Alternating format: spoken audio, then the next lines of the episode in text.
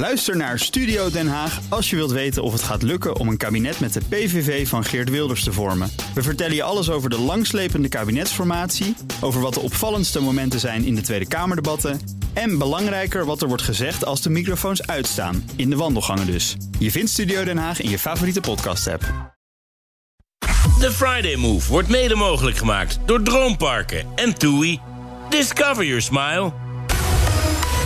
BNR Nieuwsradio. The Friday Move. Het draait weer helemaal om corona hier eh, sinds eh, Trumps besmetting. En opeens dus een sprong van duizend besmette gevallen. En misschien moeten we wat dat betreft wel gewoon van vooraf aan beginnen. Wilfred Gené. Carly Borgers is de nieuwe trotse presentatrice van Muziekcafé. Vanmiddag is zij tot half zeven mijn co-host. En verder schuiven aan Jentel en de Boer, Suzanne Visser, Cornel Maas en ook Bernard Handelburg.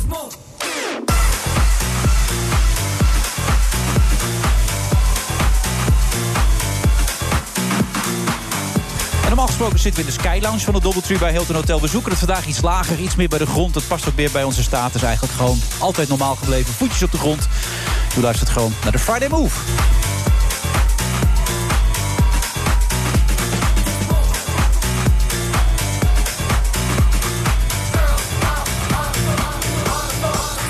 En een eh, vaste luisteraar van dit programma, Carolien Borgers. Leuk dat je er bent. Ja, dankjewel. Wat een eer om eindelijk in mijn favoriete programma aanwezig Ja, te je zijn. keek ernaar uit, hè? Ja, ik keek er echt naar uit. Zijn er dingen die je echt heel graag wil bespreken, daarom ook? Meteen, Ehm, dat, je zegt, dat had ik altijd willen vertellen in dit programma? Nee, nou vooral eh, wat een prachtige locatie. Down to earth, leuk publiek, heerlijk, lekker spaarrood. Eh, ik ben heel, heel gelukkig. Je zit nu al goed in je vel. Ja. Oh, dat is fijn. Je kent het programma totaal niet? Nee, totaal niet. Nee, je hebt het nog nooit gehoord? Nee. Oké, hoe kan dat eigenlijk? Ja, ik luister. Ja, een beetje gek. dit is pijnlijk ook meteen. Nou, ik werk bij Radio 2, dus ik ben contractueel verbonden aan eh, luisteren naar mijn eigen zender. Ja, maar dat doe je ook niet, heb ik net gehoord. Nee, dat is eh, ook weer waar, ja. Jij luistert altijd naar Radio 3. Ik luister, nou, ik luister soms naar Radio 3. Ik zit in de auto, ik maak een nachtprogramma op Radio 2 eh, van 12 tot 2. En, Twee keer in de week, toch? Twee keer in de week. Ja. En sinds kort ook zaterdagmiddag. Dus dat zijn de uren dat ik in de auto zit. En dan luister ik naar de radio. En dan ben jij er gewoon niet. Binnenkort in de ochtend. Maar ja, daar, daar luister je ook niet natuurlijk. Dat denk Veel belangrijker is natuurlijk dat je zelf een nieuw programma hebt. Ja. De trotse presentatrice staat hier ook van Muziekcafé. Ja, wat leuk. Ja. Nou, zeker ben ik trots. Ja. Waar ben je trots dat je het Muziekcafé mag presenteren? Eh, nou, omdat ik een demo moest maken. En toen hadden ze gezegd dat ik het al leuk had gedaan. Dus dan ben ik wel trots dat ik Oh, dat mag maak doen. je trots. Want dat heeft Daniel Dekker 30 jaar gedaan. Wat iemand bezield om 30 jaar een programma te willen presenteren. Ja, volgens mij is er nog een kleine hiaat van drie jaar geweest... waarin eh Hadassa de Boeren deed. Maar eh, hij heeft het bijna 30 jaar gedaan. eh, het programma gepresenteerd. En ik kan me voorstellen dat het wel... Ik kan me voorstellen dat ik het ook best wel lang ga volhouden. Want het is eigenlijk... Nou, jij ik ken zit- het ook niet hoor. Ik heb het nog nooit gehoord. Je hebt het nog nooit Nee, gehoord. wat, wat is Muziekcafé precies? Ja, nou, kom een keer langs. Dan kan je mijn co-host zijn. Lijkt me heel gezellig. Het is een programma waarin bandjes komen optreden. Veel Nederlands. Ook wel internationaal, maar vooral een podium voor Nederlandse muziek. En voor corona was het zo dat er vier bandjes kwamen in twee uur. Dus die konden allemaal drie nummers spelen. was live publiek van rond de 600 mensen bij. Zo. En inmiddels eh, is dat dan natuurlijk een beetje veranderd. Vorige week was mijn eerste. Er zat 40, nee, 30 man publiek bij. Eh, en twee bandjes hebben we nu nog. Omdat met op- en afbouwen dat een beetje gedoe Ja. is om dat eh, met vier te doen. Maar we proberen dus Nederlands ja, talent, maar Nederlandse bands, ook al gearriveerde bands, een podium te geven en de mogelijkheid te geven om hun werk eh, live Maar op de zit er radio ook de te spelen. Smartlab bij of mag dat niet? Nee, dat zit er niet bij. Waarom niet? Nou, eh, dat heeft er wel bij gezeten, denk ik. Ja. Maar dat is inmiddels eh, is, wordt er zoveel ook andere muziek gemaakt. Ik denk dat Smart Lab een ander podium kan krijgen op de Nederlandse radio. Dan nee, dat niet het meteen niet. weten. Jawel, Nergens. bij, nee, nee, daar is bij de. Holland, Holland, Holland. ik verzin Je gewoon een programma. Ja, zou ik net zeggen. Die hebben Nou, je hebt toch podium. 100% NL? Is daar, wordt daar dat Nou, niet oké, gedraaid? een klein beetje misschien. Oké, dankjewel. Ja. Oké, nou daar dus. Maar- niet in ieder geval bij Muziekcafé. Maar het zijn mensen die dus wat serieuzere nummers zingen allemaal. Nou, serieuzer hoeft niet per se. Ik denk dat er ook wel ruimte is voor eh cabaret-achtige muziek. Ik maak een lekker bruggetje hè, naar je eerste gasten. Ja, je kent ze, en de Boer. Ja, precies. Dat er ruimte is voor theatrale muziek of eh, zelfs cabaret. Dus dat hoeft niet alleen maar heel zwaarmoedig en serieus te zijn. Maar nu zeg je eigenlijk dat een Smart Lab niet serieus is. Yes. Wat bedoel je daar Dat is dan wel mee? serieus, maar die wordt niet serieus genomen. Daar gaat het een beetje Ja, maar om. dat is dan toch niet het probleem van... Maar van... jullie draaien het niet, dus jullie nemen het niet serieus. Dat Nee, wat nou, dat, dat weet ik niet of dat zo is. Dat we het niet draaien betekent niet dat we het niet serieus nemen. Het betekent alleen dat voor de zender het niet de muziek is waar we uit kiezen of waar we voor Nee, want wie luistert naar deze show? Wat voor mensen zijn dat? Eh, mensen als jij en ik. Nou, nee, jij dus. En jij, jij zou er ook naar kunnen luisteren. Eh, het zijn eh, ja, de Radio 2-luisteraar, denk ik. En mensen die. Maar het is een goed beluisterd programma. Want ik, ik, Ja. ik, ik, meen het, ik ken het echt niet. Ik las dat jij de trotse presentator was. Maar ik heb het nog nooit gehoord. Maar ik ga het een keer luisteren. Ja. Ik ben benieuwd op zaterdagmiddag tussen 4 en 6, toch? Ja, dat is Ja. het, ja. Nou. Dat mensen dan de radio aanzetten om naar, naar Nederlandse muziek te gaan luisteren. Althans, Nou, Nederlandse bands. Precies, niet Nederlandse muziek, maar dat ze naar live muziek gaan En luisteren. waar zit voor jou de uitdaging daarin, eh, Caroline? Ehm, ik denk om ervoor te zorgen dat, dat eh, ehm, die artiesten die daar komen... dat ze een plek hebben waar ze van weten... ik kan hier live gaan spelen. Er zijn natuurlijk niet zo heel veel plekken meer in, eh, op, in de media... om het maar even groot te zeggen, maar op televisie of op de radio... waar je als je een nieuw album hebt, eh, dat kan laten horen. En ik zou heel graag willen dat eh, al die bandjes en artiesten... meteen denken, oh wat leuk, ik heb een nieuw album of een nieuwe single... dan kan ik dat bij Muziekcafé gaan spelen. Dan zijn er mooie opnames van gemaakt. Kunnen we weer delen op de socials. En dan is het gewoon een, eigenlijk een platform... Waar je die, dat je als springplank kan gebruiken. Maar Maar, waar zit voor jou de etalage. uitdaging in? Dat was mijn vraag eigenlijk. Om te zorgen dat die artiesten willen komen. Nee, dat snap ik. Maar wat, wat, waar zit voor Dat jou... zit dan- daar- daar zit jij- toch mijn uitdaging Ja, nee, maar dan? jij doet ondertussen s'nachts allemaal interviews. Dat doe je goed. Dat Ja, daar ben ik al een paar maanden mee gestopt sinds corona. Maar, Ja, dat dat deed ik daarvoor. Ja. Zou ik net zeggen, daar zit toch een uitdaging in, lijkt mij. Mensen, hè? En deze uitdaging is zorgen dat die artiesten zich zo gezien en begrepen voelen dat ze terug willen komen. Oké, en daar kun jij ook alles van jezelf inleggen? Ja, dat, denk, nou, dat ga ik proberen. Dat weet Ja. ik niet. Dat weet ik niet. Maar je hebt toch Wat denk gezegd? Dat weet ik dus niet. Dat, dat hoop Nee, ik ik voor weet je. het ook niet. Ik denk het wel. Ik ga dat eh, in ieder geval proberen. Dat is de uitdaging. Oké. En hoe kwamen ze bij jou terecht eigenlijk? Ehm, nou, ik zat al op Radio 2, dus ik denk dat ze hebben gedacht... wie zit er hier nog? Wie zijn hier? Wie zouden dit leuk kunnen vinden, dit programma? Ja. Ik voel een heel dreigend muziekje in mijn oor. Is dat omdat ik moet stoppen met ja, praten? proberen het tempo een beetje op te voeren. Nou, het het tempo gaat volgens mij best wel goed. Volgens mij praten we heel snel. Ehm, waarom kwamen ze bij mij terecht? Ja, weet Ja. ik niet. Ik hou van muziek, ik hou van eh, eh, interviews en eh, ik hou van radio maken. Ja, ben je er wel. dan ben je er wel inderdaad, ja. En je kent de volgende twee ook, begrijp ik. Ja, die ken ik. Ja, dus die ga je eens even tot enkels afzagen zometeen. Oké, Nee, dat, eh, dat ga ik zeker niet doen. ga ik dat wel doen. Tot zo.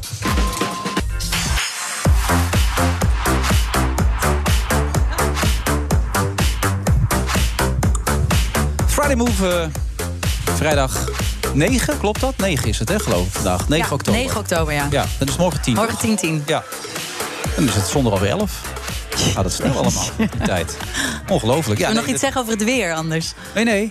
Nee, ze, nou, maakt niet uit. Ik wil niet zo bijzonder zeggen. Maakt allemaal niet. Jij kent ze goed uit elkaar. Eh, Jentel en de Boer. De een heet van voren Jentel. En de ander heet van achter de Boer. Ja, correct. En die is dan weer Christine van voren. En als het goed is, ben jij Jentel, de blonde. Ja. En dan ben jij Christine. Ja, Zo. klopt. Ja. En jullie kennen elkaar. Hoe eigenlijk precies, Carolien? Ehm, wij zaten, we hebben allemaal op dezelfde school gezeten. Ja, Kleinkunstacademie, Niet in de? Ja, precies. Ja. In de toneelschool, niet in dezelfde periode. Maar daar kennen we elkaar wel van. En Ja. eh, dat is een klein, kleine, kleine wereld. Ja, is dat meteen vrienden Theater, van ja. elkaar Ik en deed zo nog theater toen jullie eh, daarmee begonnen. ja, we hebben elkaar net aangetikt op school, denk ik. Jij Precies. zat in de vierde toen wij in de eerste zaten. Ja, ja. Was er toen een begrip in die tijd al, jongens, of niet? Of Carolien toen Ja, al een begrip was. neem ik aan van Zeker? Ja, absoluut. Ja. Wat voor verhalen Het ging er over niemand anders. Ik wat, wat, wat, wat werd er gezegd in die tijd over Carolien? Ik ben ook wel benieuwd. hoor. Carolien, talent voor de radio. Muziekcafé, dat gaat zo op de Muziekcafé, ooit. Ja. Wat een ambitie. Werkte dat zo op zo'n school eigenlijk? Dat er mensen waren die legendarisch waren? Of, of is dat niet zo? Jawel, ja. Zeker wel. Ja. Wende was echt zo. Acta en de Munnik. Acta en de En de Munnik, ja. en Bianca. Caries de mensen eigenlijk die nog steeds heel erg Ja, bekend precies. zijn. Ja. Ja. Ja. de schoolleiding had ook dan de neiging om dan je een beetje lekker te maken met... ja, maar toen Wende op school zat, was zij ook net als jij. Ja, en dan, en precies. dan, eh, Heel slecht. die bleef ook zitten, zo'n soort dingen. Zo was dat niet over Ja, ja, Carice of zo? Ja. Als mensen dan bleven zitten, ja, maar Carice is ook ooit blijven zitten. En look at her now. Ja, precies. Maar worden jullie nu ook inmiddels aangehaald? Nu jullie het sterrenstatus dom hebben bereikt? Of, of Door onze klasgenoten nou, of nou, binnen de nieuwe generatie wordt die, die Jentel en de Nou, Boer. Kijk nou toch eens zeggen. Dat is Nou, ik, de- ik denk het wel. En daar ben ik altijd best wel trots op. Want toen ik op school zat, toen, toen dacht ik niet dat ik ooit dit zou bereiken. Of dat hoopte ik wel. Maar eh, ja, het is wel, wel tof. Wij zaten bij Elise Schaap in de klas Ja, je had altijd zo de klas van. En Ja. ik dacht nooit dat ik de klas van zou worden. Maar nu zijn wij inderdaad vaak de klas van Elise Schaap en Jentel en de Boer. Daar ben ik wel trots op. En leven jullie dan ook mee, zoals gisteravond met Elise Schaap? Enorm. Ja, ik was zo trots op haar. Maar ja, ze is ook echt fantastisch. Ja, nee, ik vond het echt Oh. heel tof. Ja, moet je dat zeggen of is dat echt zo ook? Nee, ik vind haar echt Nee, fantastisch. zij is is echt een heel groot talent. Ja? Ja, dat is... Caroline eh, is ze fantastisch? Het is niet normaal. Niet normaal. Ik vind nee, dat echt hoor ik ook. Crazy. Ja. En heel Ja, aardig ook. Ja. Ook nog. Ja, Dat heel sympathiek, knap. leuk, grappig, slim. Fucking irritant. Een groot hart voor de natuur. Niet te doen. Ja. En dieren. Ze is ambassadeur van heel veel organisaties. Maar ze zal toch wel ergens een slechte eigenschap over Nee, nou, ik heb hem niet kunnen ontdekken. Nee, ik ook niet. Zo erg? Nee, ik kan me voorstellen trouwens dat er ook eh, studenten zijn van de Kleinkunstacademie... of mensen die daar naartoe willen, die bijvoorbeeld auditeren met nummers van jullie. Heb je dat wel eens gehoord? Ja, dat hebben we wel eens gehoord. Ja. Dat is het leukste Dat is toch echt het, Ja. volgens mij het hoogst haalbare bijna? Ja, ik Dat- denk het wel, ja. Als je op school zit, is dat wat je wilt. Ja. Eigenlijk, uiteindelijk. Nou, klaar. en dat is gelukt, dus wij kunnen naar huis. Ja. Ja. En dan gebeurt dat ook met jouw nummers of eh, uit, uit jouw Ehm, programma's? Of? Eh, hey, hoe gaat het met jullie carrière, Jens? Nou, daarover gesproken. We kregen van het management door dat het niet te veel over de kinderen mocht gaan. Wat, wat, wat, wat is daar de reden van? De kinderen? Ja, welke het kinderen? management gaf door Kinderen de kinderen, niet te veel over de kinderen. welke, welke kinderen? Ja. Nee, dat, schijnt nu, dat schijnt nu een topic te zijn op dit moment, hè? Toch? Nee, ja, we hebben het er veel over gehad de laatste tijd. Ja. Ja. Ja. Nou ja, het, Ja, het is ook logisch dat mensen het erover willen hebben. Het is een Laten we het er toch verhaal. even over ja, hebben. joh. Onze baby's. Zijn we nu toch? ja, het is PNR, hè? dat zullen dus nog niet gehoord hebben. Maar dat, het één dag, is dat echt dat van die minuten zwaar? Hè? Dat het één minuut over twaalf bij jou, Ja, dus een dag later, dus de tweede kerstdag jouw kind? ja de eh, eerste 1 kerst. over 12 en, en Christine de 2,5 eerste. uur daarvoor. Kijk je eens soepel eh, dat ja. onderwerp inglijden. Dat vind ik wel weer raar als je het over kinderen hebt die geboren worden. Maar het is toch inderdaad wel heel uniek wat er gebeurd is. Jullie vrienden gebruiken dezelfde deodorant, Zwitser ook nog. Klopt. Ja. Zijn ze, zijn ze inwisselbaar eigenlijk, die twee mannen, of niet? Zou jij met hem en omgekeerd kunnen? Of? Nee, ik denk wel dat Sorry? ze bij ons passen, ja. Denk het wel. Het is niet dat, dat de een zo op, zou kunnen, op de andere zou kunnen vallen. Ik zou het wel op Jannie kunnen, hoor. Ja. Nou, ik ook op je. Ja. Ja, lukt dat? Ja? Maar dit komt voor het eerst ter sprake, begrijp ik nu. Dat is vrij nieuw, heb ik de indruk. Jullie doen dat Ja, dit is een nieuwe kop, hè? dat weet je. Je weet wat er, wat er morgen... En het is We morgen zaterdag, dus iedereen gaat alles lezen. Dit wordt heel jullie wekken de indruk alsof ik een hele de Boer kunnen het op elkaars mannen. Ja, maar ze stel, doen alsof ik Het een is een hele beetje gekke een vraag gekke stel. vraag, toch? Nee, ik lees dat interview. Ik lees eh, bijna alles lijkt hetzelfde. De kinderen bijna dezelfde dag. Uh, Zwitser, de jongens zijn dat de kinderen hetzelfde. hetzelfde dag worden, betekent toch niet dat je op elkaars man hoeft te vallen? Dat is toch een Nee, hele, maar- en dat ze dezelfde deo gebruiken, heeft er volgens mij ook helemaal niks mee te maken. Ja, dat is toch wel heel opmerkelijk. Nou, zij lijken toch ook niet heel erg op elkaar? Ik ken ook geen mannen die Het zijn Zwitser toch gebruiken, heel gezegd. Dan blijkt dat er twee mannen zijn die Zwitser zijn de Helemaal ongelooflijk. Moet het eerst over kampvuren hebben, toch? Of niet? Kampvuren. Ja, als De je wil. kampvuursessies, dat De is onze voorstelling waarmee we nu in de theater staan. Ja, is lang genoeg over de kinderen gegaan. Ik zie het management nu al om de hoek komen. Ik denk, ja, moet het aanpassen natuurlijk. Dat moeten we niet hebben enzovoort. Even, even de kampvuursessies voor de mensen die dat nog niet hebben meegekregen. Wat houdt dat precies in? Ja, we hebben op dit moment een theaterconcert. Met, er nou eh, makkelijk in of niet? Of was het weer niet heel Nee, soepel? dit ging heel goed. Dit is beter, ja, hè? Ja. Nee. We hebben een concert met twee eh, muzikanten en een, eh, en een groot kampvuur. eh, gaan we langs de grote theaterzalen van Nederland, waar dat nu nog mag. En eh, vooralsnog hebben we nog niks hoeven annuleren. En gaan we nog eh, naar Enschede en Rotterdam en Groningen, Groningen, en Den Bosch. Maastricht. En de, Nou, dat was het. Maastricht, en dat was het dan ook. Ja. Even op mijn lijstje kijken. Ja. Maar wat, gaat er, wat gebeurt daar precies, Jentel, dan? Want ik heb het wel gelezen, maar ik mag het niet vertellen wat er precies gebeurt dan. Nou, wij hebben eh, tijdens onze zwangerschap hebben we Ja. heel veel nieuwe nummers geschreven. Ja. Dus die, die gaan we sowieso Echt zingen. goede nummers ook, heb ik begrepen ook. Hè? Jullie waren ik vind- tevreden. ik was wel tevreden. Ja. Ik ben wel Ja, tevreden. de hormonen deden het mij- Zeker. Ja. Hormonen deed het goed. En ook wat afgewisseld met wat eh, oudere nummers. En eh, ja, het is gewoon een hele mooie avond, vind ik zelf. Met een lach en een traan.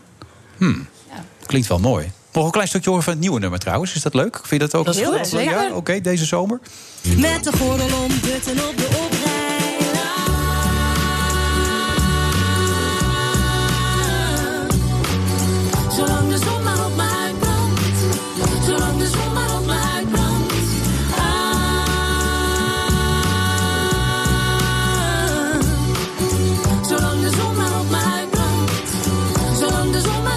Daarmee kom ik toch een beetje op het vakgebied van mijn co-host van vandaag. Van het Oh, Muziekcafé daar natuurlijk. ik. Die daar natuurlijk een uitstekende beoordeling over kan geven. Ja, nou, ik zou ze heel graag hebben hoor, Muziekcafé.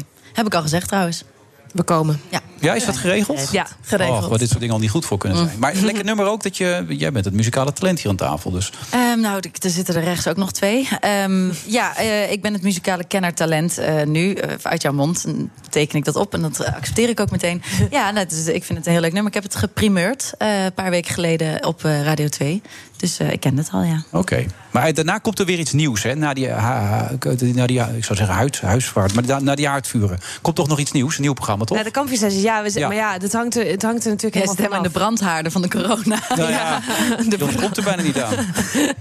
Maar je hebt nieuws. Brandhaardsessies. Wat zei je? Er- komt daarna nog iets nieuws volgens mij. Na die Ja, ja kampvuren.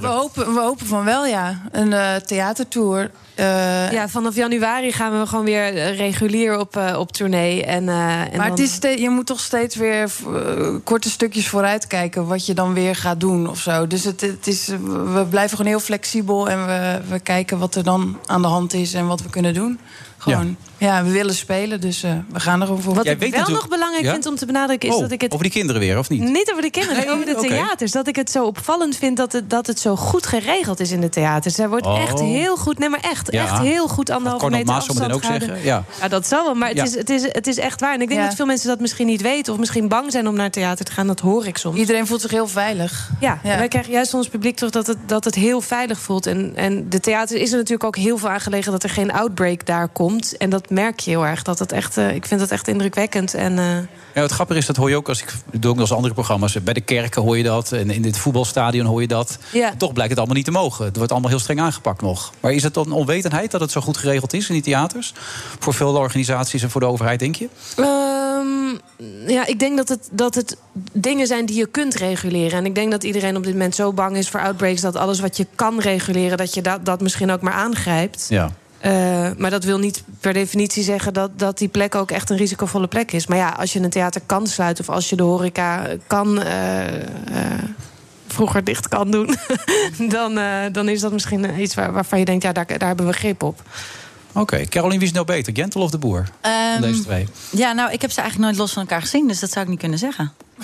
Maar wat is je indruk? Nee, dat is echt waar. Ik heb jou, ja, ik heb jou wel eens in, een- in een film of zo gezien, maar dat is dan weer een heel ander, ander line of work. Nee, ik vind ze allebei even goed, denk ik. Zou het ook op allebei kunnen trouwens. Oh, jij bent bise- biseksueel, misschien wel binnen, Ach, toch? ja, natuurlijk. Ja, toch? Ja, ja. Nee, ja, dat, ik heb dat een beetje zitten lezen. Oh, oké. Nou, Ja? Leuk dat ik hier nog twee uur zit. Echt Ja. zin in. Nou, er zijn mensen weggelopen eerder, hoor. Dus Ja, nou, het, zou, verwacht het maar. het zou niet de eerste keer zijn wat dat betreft. Maar goed, jullie gaan dus eerst nog even die kampvuur afmaken... en daarna het theater in met nieuwe sessies. Zeker. Ja, klopt. Nou, veel succes. Dankjewel. Oké, tot ziens. Tot ziens. Oh. BNR Nieuwsradio. The Friday Move. Don't let it dominate you. Don't be afraid of it. bijna Kennedyaans, zou je kunnen zeggen. Dus we zijn klaar om, eh, om te verhuizen. Ja, dat, dat kost heel erg veel tijd. Wilfred Gené. Suzanne Visser en Erik Korton toeren samen langs de theaters met een nieuwe toneelvoorstelling. De grootste helft. En ze is hier in de Friday Move. Donald Trump bij Hilton Hotel.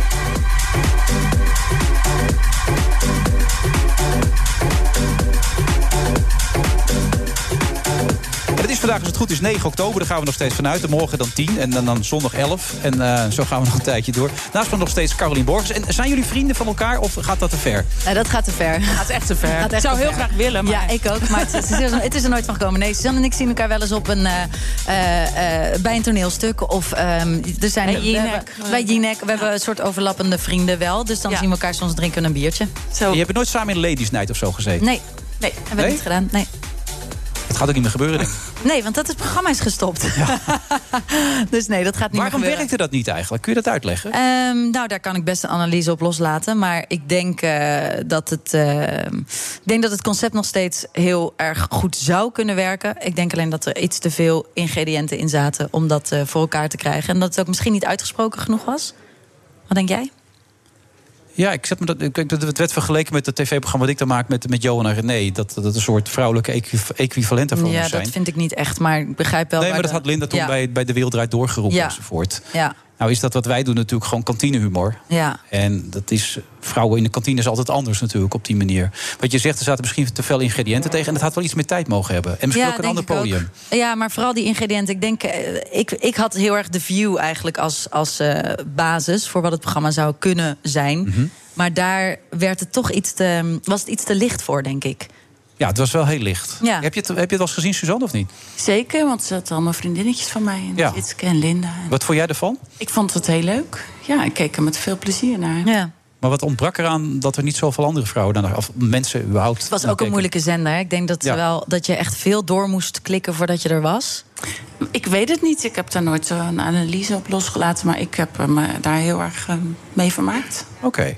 Het toneelstuk, De Grootste Helft. Ik heb er een beetje in zitten lezen. Het zijn echt wel dingen als je die leest. Als je zelf, ik ben dit weekend namelijk 12,5 jaar getrouwd. Als je dat dan allemaal zit te lezen, dat je denkt, ja, ben je jezelf nog wel? Ben je de ander geworden? Hoe sta je in een relatie? Het is wel, Ja. wel confronterend, denk ik, dat hele stuk.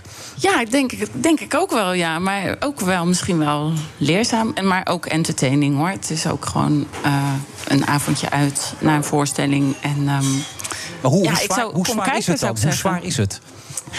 Nou ja, het is wel zwaar natuurlijk. Want het gaat over een stel die, die elkaar zijn kwijtgeraakt in de loop der jaren. En eh, op het punt staan om te gaan scheiden. En daar ehm, eh, dat proberen eh, zo goed mogelijk te doen op hun manier. En daar niet echt heel erg in slagen. Daar komt het op neer. Ja, en dan gaan ze hun tienerzoon vertellen dat ze uit elkaar gaan. Dat is het plan, inderdaad. Ja. Dat Ja. gebeurt niet, begrijp ik? Nou ja, de, wij spelen het met z'n tweeën, dus die tienerzoon Die komt is nooit op. niet. Die hoor je alleen met gitaarmuziek volgens ja, mij aan klopt, het einde. Ja, ja. Dus ehm, ehm, dat, dat zou de volgende dag moeten gebeuren. Dus daar, daar hebben ze het over. Daar komt het op neer. Het gaat volgens mij heel Ja. erg over hoe je ruzie maakt.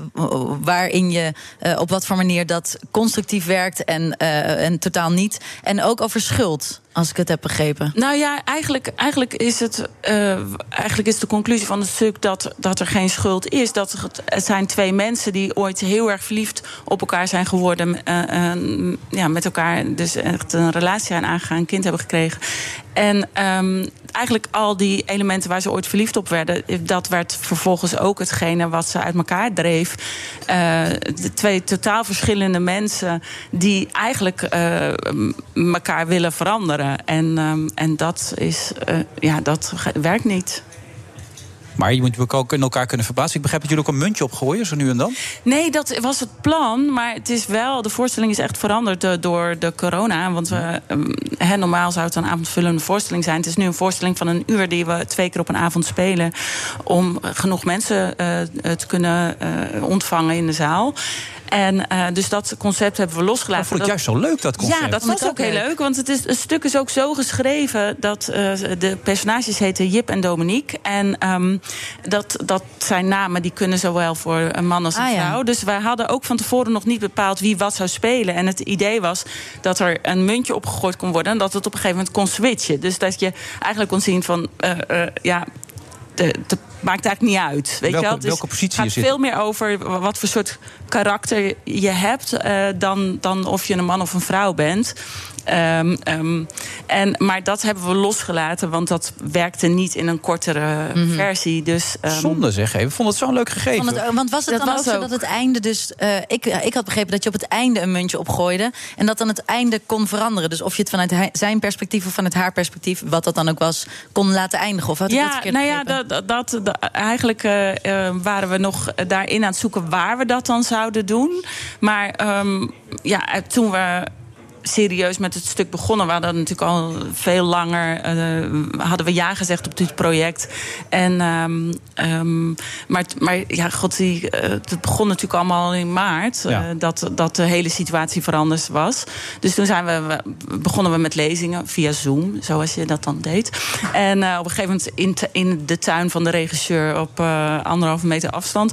Maar en toen hebben we het, ja, toen is dat hele concept dus veranderd. Ja. Omdat we wisten, oké, als we dit eh, gaan doen, dan, dan moeten we Ja. twee keer op een avond spelen. Nou, jammer, ik vond het een beetje... Het deed me denken aan Die Affair. Heb jij die serie gezien?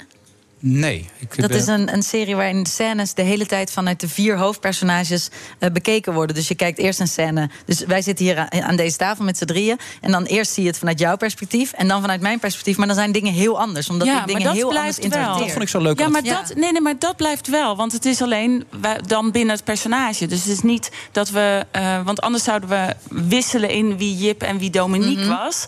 En, en, en dat blijft wel. Want wij stappen ook daar af en toe uit. En dan eh, krijg je meer inzicht in, in waarom eh, eh, bijvoorbeeld Dominique reageert zoals ze reageert. En ehm, dus dat, dat blijft wel. Dus je krijgt al die perspectieven te zien. En eigenlijk, nou ja, dat vind ik ook mooi aan het stuk. Dat je je, je, je, je leeft met z'n allebei mee en je hebt het met allebei te doen. En het is een beetje hoe je, eigen karakter in elkaar zit. met wie je het meest eens bent. Maar dat, dat eh, we hebben natuurlijk eh, gesproken met mensen die het gezien hebben. En, en ja, dat verschilt heel erg. Dat ze zeggen van ja, ja, ik snap Dominique heel goed. Of de ander zegt ik snap Jip heel goed. En dat heeft heel erg te maken met hoe je zelf in elkaar zit. En hoe je zelf met conflicten omgaat. En hoe je, hoe je zelf eh, een relatie ziet. Dus, ehm, dus dat, dat, dat blijft wel. Je Maar krijgt dat is ook wel, het eh, moeilijkste binnen een relatie, toch? Om je echt helemaal te kunnen verplaatsen in die ander. Om hem te kunnen begrijpen. hoe Ja, graag je om, dat ook om wil. jezelf te begrijpen vind ik al een hele opgave. Ja, nee, Om nog eens dat ja. anders te begrijpen. Mijn god. Ja, ja, en ook eh, dat je eigenlijk heel vaak aannames hebt over de ander. Dus dat je denkt, nou, ik zeg dit maar niet, want, want dan eh, snapt hij dat niet of zo. Terwijl, als je, als je het wel zegt, blijkt de reactie heel anders te zijn dan jij van tevoren had ingevuld. Of dat mensen op een gegeven moment denk, denken van, ik ken mijn partner zo goed, we hoeven het over dat soort dingen niet meer te hebben. Maar iedereen verandert natuurlijk. Eh, zeker als je zo lang bij elkaar bent. Ja. Dus, ehm, Maar met wat voor gevoel gaan mensen weg dan? Je hebt dus mensen gesproken die het stuk gezien hebben. Met wat voor gevoel gingen die de zaal uit dan? Oh, ehm, ja, wat wel jammer is nu eh, in deze situatie... is dat we niet eh, de foyer in kunnen. Dus, we Nee. kunnen niet, dus je, je kan alleen maar met de mensen die je kent spreken. Maar als je relatie onder druk Maar- staat, is het verstandig om te gaan? Eh, Dit is niet een. eh, nee, ik refereer nergens aan. Ik probeer vraag. me gewoon af te vragen hoe Ja. dat werkt. Eh, nou ja, ja ik, ik denk dat het voor iedereen wel interessant is. Ik, ik, sowieso vind ik relaties en de liefdesrelaties een beetje het interessantste onderwerp wat er bestaat. Ja. Dat, hè, dat is altijd leuk. Het is altijd leuk om te horen hoe andere mensen daarin staan. Dus ik denk, ja, ik denk zeker dat, dat je moet komen kijken. Sowieso. Maar eh, nogmaals, slechte relaties, lopen die een risico dat ze na aflopen tegen elkaar zeggen: dit was het? Of eh, is het luchtig genoeg ook weer dat je er een draai aan kan geven? Is zeker luchtig genoeg. Je kan er, er zitten ook heel veel grappige dingen. En ik, hoor Ja, kan er gelachen worden Ja, er kan gelachen worden. Er wordt ook wel een beetje gehuild. Maar ehm, zeker, zeker ook. Maar ik, nou ja, ik denk, ik denk als, je daar als, als je als stel naar deze voorstelling gaat... heb je in ieder geval heel veel ingangen tot gesprek. Mhm. en, eh, en dat lijkt me alleen maar goed. Ja, zo zou je het kunnen uitdrukken. Ja. Kom maar kijken. Het kan ook zijn dat je daarna denkt: ik ben er klaar mee. Maar goed, dat is ook, dat is ook goed, toch? Soms is dat ook Ja, goed. soms is dat goed, ja. Ja. Ja, 12,5 jaar. zondag. Classic. Heb je een feestje? 11 Een mini-feestje natuurlijk. Ja, met z'n tweeën. En zo kwam ik op die 9, Ja. die 10 en die 11. Weet je wel, nu nou, snap heel je hem. goed dat je de Ja. datum goed zo goed Ja, snap je hem. heel goed. Ja. Nee, dat wordt heel leuk. Eh, Wauw, deze lach zegt alles. ja, nee, maar dat wordt echt leuk. Dus, eh, dus nee, ik heb heel iets leuks met mijn dochter geregeld. Dus dat komt helemaal goed. Oh, fijn. Ja, dat is bijzonder. Eh, de- waar kunnen de mensen naartoe om te kijken? Welke site moeten ze even in de gaten houden? Eh, eh, Heads and Tails, of eh, eh, het link in de bio van mijn Instagram. Eh, of op de site van Heads and Tails, daar staat de speellijst. Oké. Nou, ik ben heel benieuwd. Echt heel benieuwd. Ja, leuk. Misschien dat we binnenkort even langskomen. Doe maar. Ja, dankjewel Suzanne. Oké. Goedjes. Doei. Drie. Friday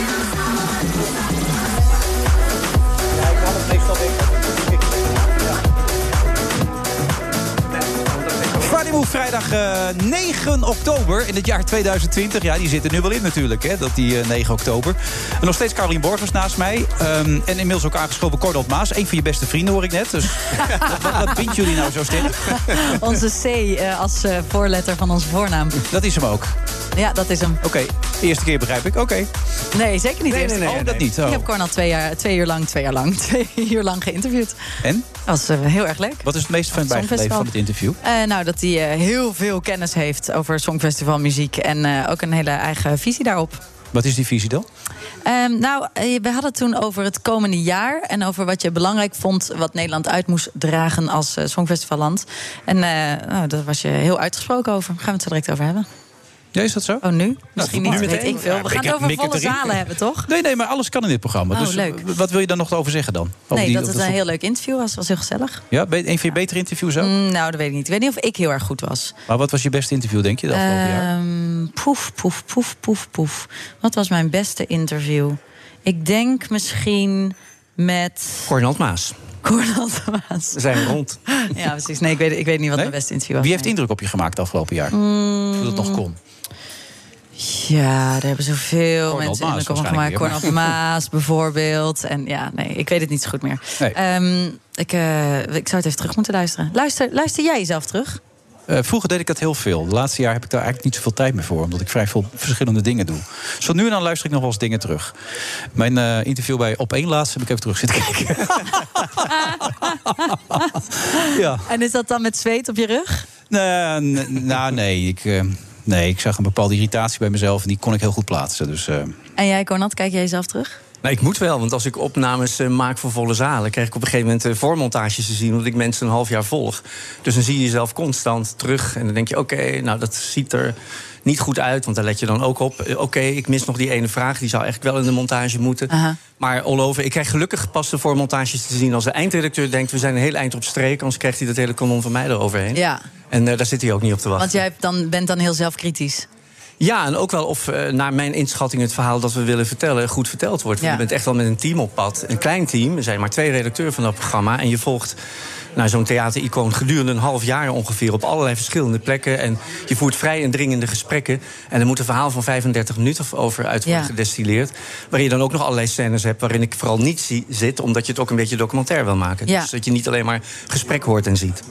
Je bent echt eh, ook een soort redacteur en regisseur... terwijl je ook de presentator bent. Ja, ik was in het verleden eindredacteur van programma's, redacteur van programma's, drie jaar lang televisiecriticus. En nu eh, presenteer ik, dus ik ken het eigenlijk van alle, alle kanten. kanten. Maar daardoor ben je soms ook heel erg overbewust van jezelf. Dus het is maar goed dat ik bijvoorbeeld niet in het hok zit als de montages tot stand komen. Want ik denk dat ze dan flink veel last van mij zouden hebben. maar hoe vind je jezelf dan als je terug zit te kijken? Nou, het grappige is heel vaak, los van wat ik dan vind van eh, eh, hoe ik eruit zie of zo, maar eh, dat ik denk, ja, maar nu moet je, oh ja, gelukkig, ik stel die vraag. Oh ja. Dat heb ik dan wel vaak. Dus kennelijk is het zo dan dat ik in eerste instantie, want zo bereid ik die gesprekken ook wel echt voor, ook al is het gemonteerd en ook al is het opgenomen, dus niet live zoals wij hier nu zitten, ik wil dat die gesprekken ter plaatse worden gevoerd alsof ze live worden uitgezonden. Dus geen briefjes erbij, niet even moeten kijken van hoe zit het ook alweer, omdat ik daarmee, daarmee verspil je volgens mij het gevoel, het vertrouwen van degene die je tegenover je hebt. Eh, maar kennelijk doe ik dat zo op basis van intuïtie... dat als ik het in een montage zie... op hetzelfde moment eigenlijk weer dezelfde vraag wil stellen... die ik toch al gesteld had. Dus dan denk ik, oké, nou, dan werkt mijn intuïtie... in dat opzicht in elk geval voldoende. Vind je altijd bij iemand... Sorry, ik neem het even helemaal Nee, maar over. je bent co-host, dat is heel goed. Ja, vind jij ook, heb je ook wel eens een gast... waar je moeite voor moet doen om het interessant te vinden? Ehm, ja, maar dat valt bij dit programma bij Volle Zalen wel mee. Omdat er echt wel uitgebreide... Kijk, als je een, een, een documentaire kan je het noemen... van 35 minuten maakt eh, met iemand... dan moet je echt wel zeker weten dat, dat er een goed verhaal in zit. En Ja. soms heb je mensen die... en dat blijkt dan wel uit voorwerk, zal ik maar zeggen... die dan wel heel leuk zijn... maar waar net te weinig rafel of te weinig geschiedenis is... of wat dan ook, om iets te kunnen waarborgen... dat de aandacht eh, 35 minuten lang Ja, vasthoudt. en Maar dat het niet een soort PR-plaatje wordt van 35 minuten. Nee, en dat je heel dicht bij mensen kan komen. En de mensen die meedoen moeten ook wel echt denken... zeker nu in coronatijd, want al hun aanleidingen zijn eigenlijk weggevallen. Want. Al die voorstellingen die ze zouden gaan doen zijn... of gecanceld, of een andere vorm doorgegaan... of komen pas later. Ze moeten het wel echt willen. Als ze het, eh, ik heb wel eens bijvoorbeeld Daniel Lohius gevraagd... die het echt niet wil, omdat hij ook niet wil... dat de mythe van wat hij op een podium doet ontrafeld raakt. Dus dat je Mm. juist niet backstage ook bent... of, eh, laten we zeggen, gesprekken voert over wat de drijfveren zijn... van iemand die op een podium staat. Omdat hij vindt het verhaal op het podium... moet het verhaal op het podium Ja. zijn, zonder een verdere jij, toevoeging. begrijp ik. Nou, dat kan ik me in Nederland heel goed voorstellen. Omdat, je, eh, omdat het al zo klein is en mensen al zo dicht bij je kunnen komen... met eh, gesprekken in de foyer als je na afloop even nog een biertje drinkt. Ik me voor kan stellen dat het veel moeilijker is in Nederland... om dat mysterie te houden, wat je voor kunst soms wel nodig hebt... om het spannend te blijven vinden. Of om niet helemaal achter iemand te kunnen komen... eh, wat, eh, wat hem of haar precies drijft. Wat ook wel interessant is dus, omdat je dan, dan jezelf er beter op kan projecteren. Ook omdat er teleurstelling zou kunnen komen daardoor? Dat zou ook kunnen, ja. Ja, dat kan ik me ook voorstellen. Dat Je, eh, uiteindelijk denkt iedereen toch, ja, ik ben ook maar één mens. Ja. En de kunst lijkt me interessanter dan de persoon die erachter zit. Is Doorgaans. vaak zo, toch? Of niet? Heb jij het niet vaak? Dat je Eh, denkt, oh, nou, dat valt nog een beetje tegen allemaal dit. Mm, Nee, is zelden eigenlijk. Nee, ik vind dat mensen die dingen maken. Ik bedoel, ik, ik, eh, ik heb genoeg mensen geïnterviewd, ook wel buiten de kunst in het verleden. Maar nee, ik vind mensen die dingen componeren, schrijven, eh, die op het podium staan. Acteurs is wel een speciale groep, eigenlijk moet ik zeggen. Maar mensen die echt hun eigen dingen maken of verzinnen, hebben bijna nooit een oninteressant verhaal. Omdat ze echt iets willen vertellen. En dat komt ergens uit voort. En of die drijfveren en die persoonlijke gronden even interessant zijn als het verhaal dat ze uiteindelijk vertellen, is een tweede. Maar ik vind het, ik volg bijvoorbeeld voor deze komende reeks. eh, Ik, ik geef maar een voorbeeld Olga Zuiderhoek, die voor het eerst in haar leven een solovoorstelling zou gaan spelen. Die eh, vooral over de oorlog gaat. Toen kwam corona, dus zij kon niet meer eh, repeteren. Vervolgens kreeg ze zelf corona, waardoor ze heel erg ziek was. Toen dacht ze, ja, wat ga ik eigenlijk nog vertellen over die periode? We hebben wel wat anders aan ons hoofd. Wie zit nog op die voorstelling te wachten? En toen bedacht ze, maar wacht, nee, ik heb die oorlog net niet meegemaakt. Alle mensen die jonger zijn dan ik ook niet. En je kunt het niet met elkaar vergelijken. Maar de impact van een en ander is misschien wel met elkaar vergelijkbaar. In ieder geval zei ze, het is ook een ramp in die zin. Of in ieder geval iets wat het hele leven zoals ze dat kennen... tot op zekere hoogte stillegt. Dat verhaal past eigenlijk juist wel. En toen is ze er verder mee gegaan. Vervolgens heeft ze weer last gekregen van de nasleep van corona. Waardoor ze nu niet goed zingen kan en zo. Maar in ieder geval, ik heb haar op, in al die verschillende fasen gevolgd. En dan zie je iemand die eigenlijk eh, heel erg overtuigd is van het verhaal dat ze wil vertellen. Over haar geschiedenis vertelt. Over de impact van die ziekte vertelt. Ook op die voorstelling. En oké, wat ik dan ook wel heel mooi vind. Zij is lang met Willem Breuker geweest, de grote jazzmuzikus. Dus ik ben ook met haar teruggegaan. Letterlijk naar het graf van hem hier in Amsterdam trouwens. Waar ik haar spreek over, eh, nou ja, als je zo'n lang leven met iemand geleid hebt, of je er dan nog wel behoefte aan hebt om de draad weer op te pakken met een andere man. En dan zegt ze, nou eigenlijk liever niet, want bij een hele levenslange relatie hoort ook juist dat je iemand in zijn rimpelige tietjes kan knijpen. En dat bouw je niet zo snel op meer met een, eh, een fris, jong, nieuw iemand met wie je niet die enorme levensgeschiedenis deelt. Nou, ik wil maar zeggen, als je zo lang zo iemand volgt, dan levert het dat ook op. En het zegt ook iets over haar als actrice en over de verhaal die ze op een podium vertelt. Ja, over rimpelige tietjes gesproken. Hans Dorrestein, hoe was dat? Ik ben blij dat je Nou niet ja, over mij begon. Nou ja, Hans, dat wil ik best doen, maar ik weet niet of je die behoefte voelt. Ik was zo bang, eh, want ik, ik was vier kilo in coronatijd aangekomen dat je over de mijnen begon. Maar gelukkig nee, die zijn mij nog bespaard gebleven. Nou ja, Hans Dorrestein, die heb ik ook heel lang gevolgd, eh, inderdaad. Maar daarin zit wel een mooie twist. Hij is een afwezige vader geweest Ja. voor zijn kinderen heel lang vroeger. En nu een hele gelukkige grootvader. Net voor de tweede keer grootvader geworden. Dus we zijn bijvoorbeeld wezen filmen toen hij voor het eerst zijn tweede kleinkind bezocht. Maar ik heb ook een gesprek gevoerd met zijn dochter.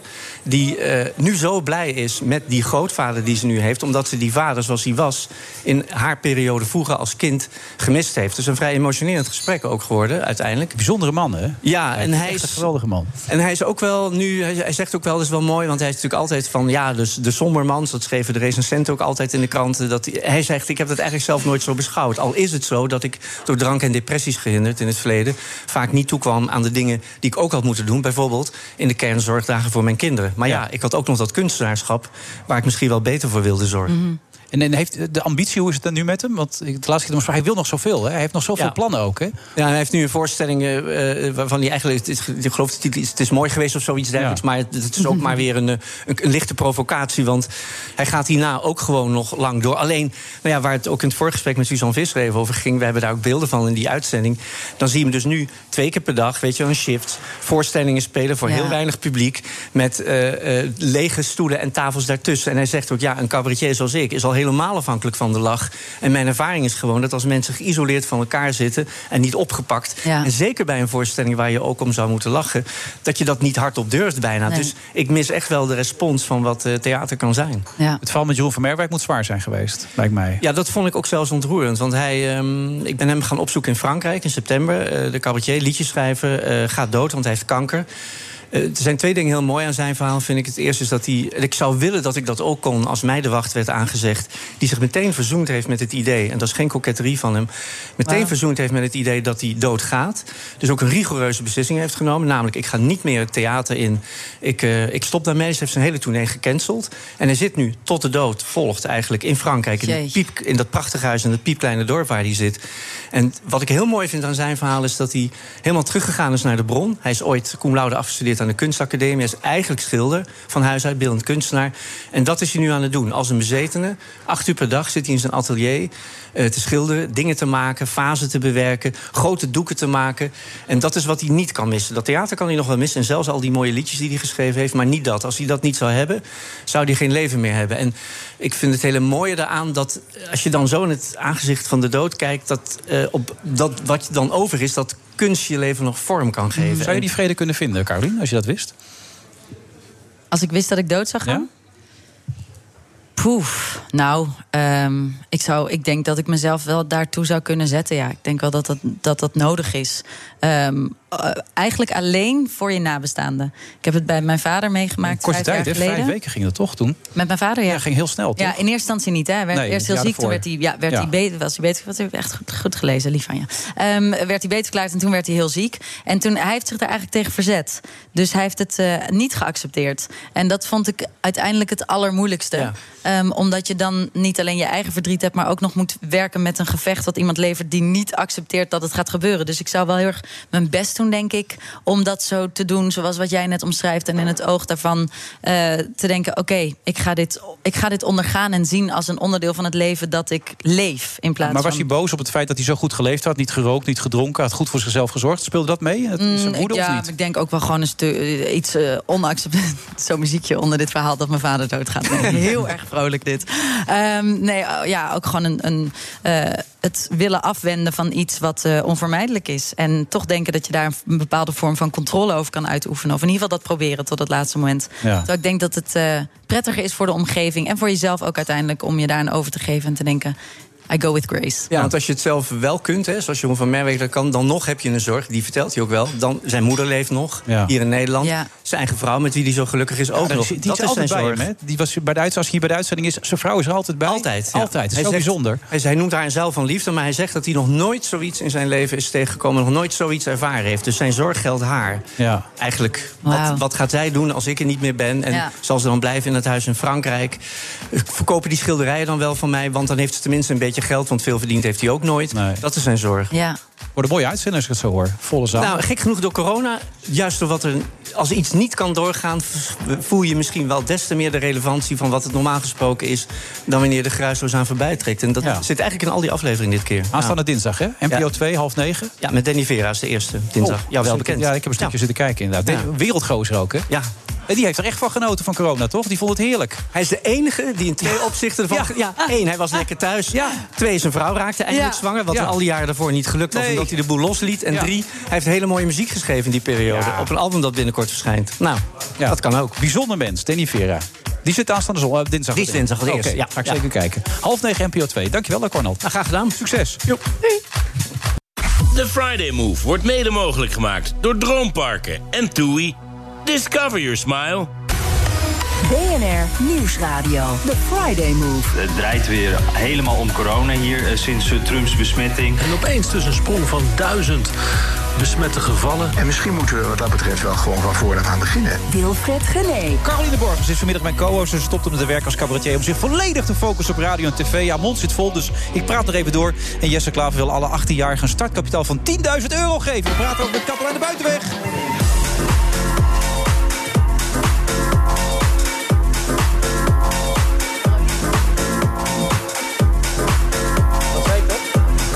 Zei Caroline?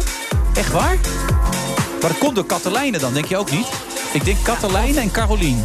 Ja, je kan het wel verklaren. Ik zeg alleen, het is Carolien. Ja, nee, nee het is verschrikkelijk dat ik dat Nee, weet. is helemaal niet erg. Ja, nee, ik vind het heel erg. Carolien. Nee, nee Carolien, hier staat het. Klopt, inderdaad.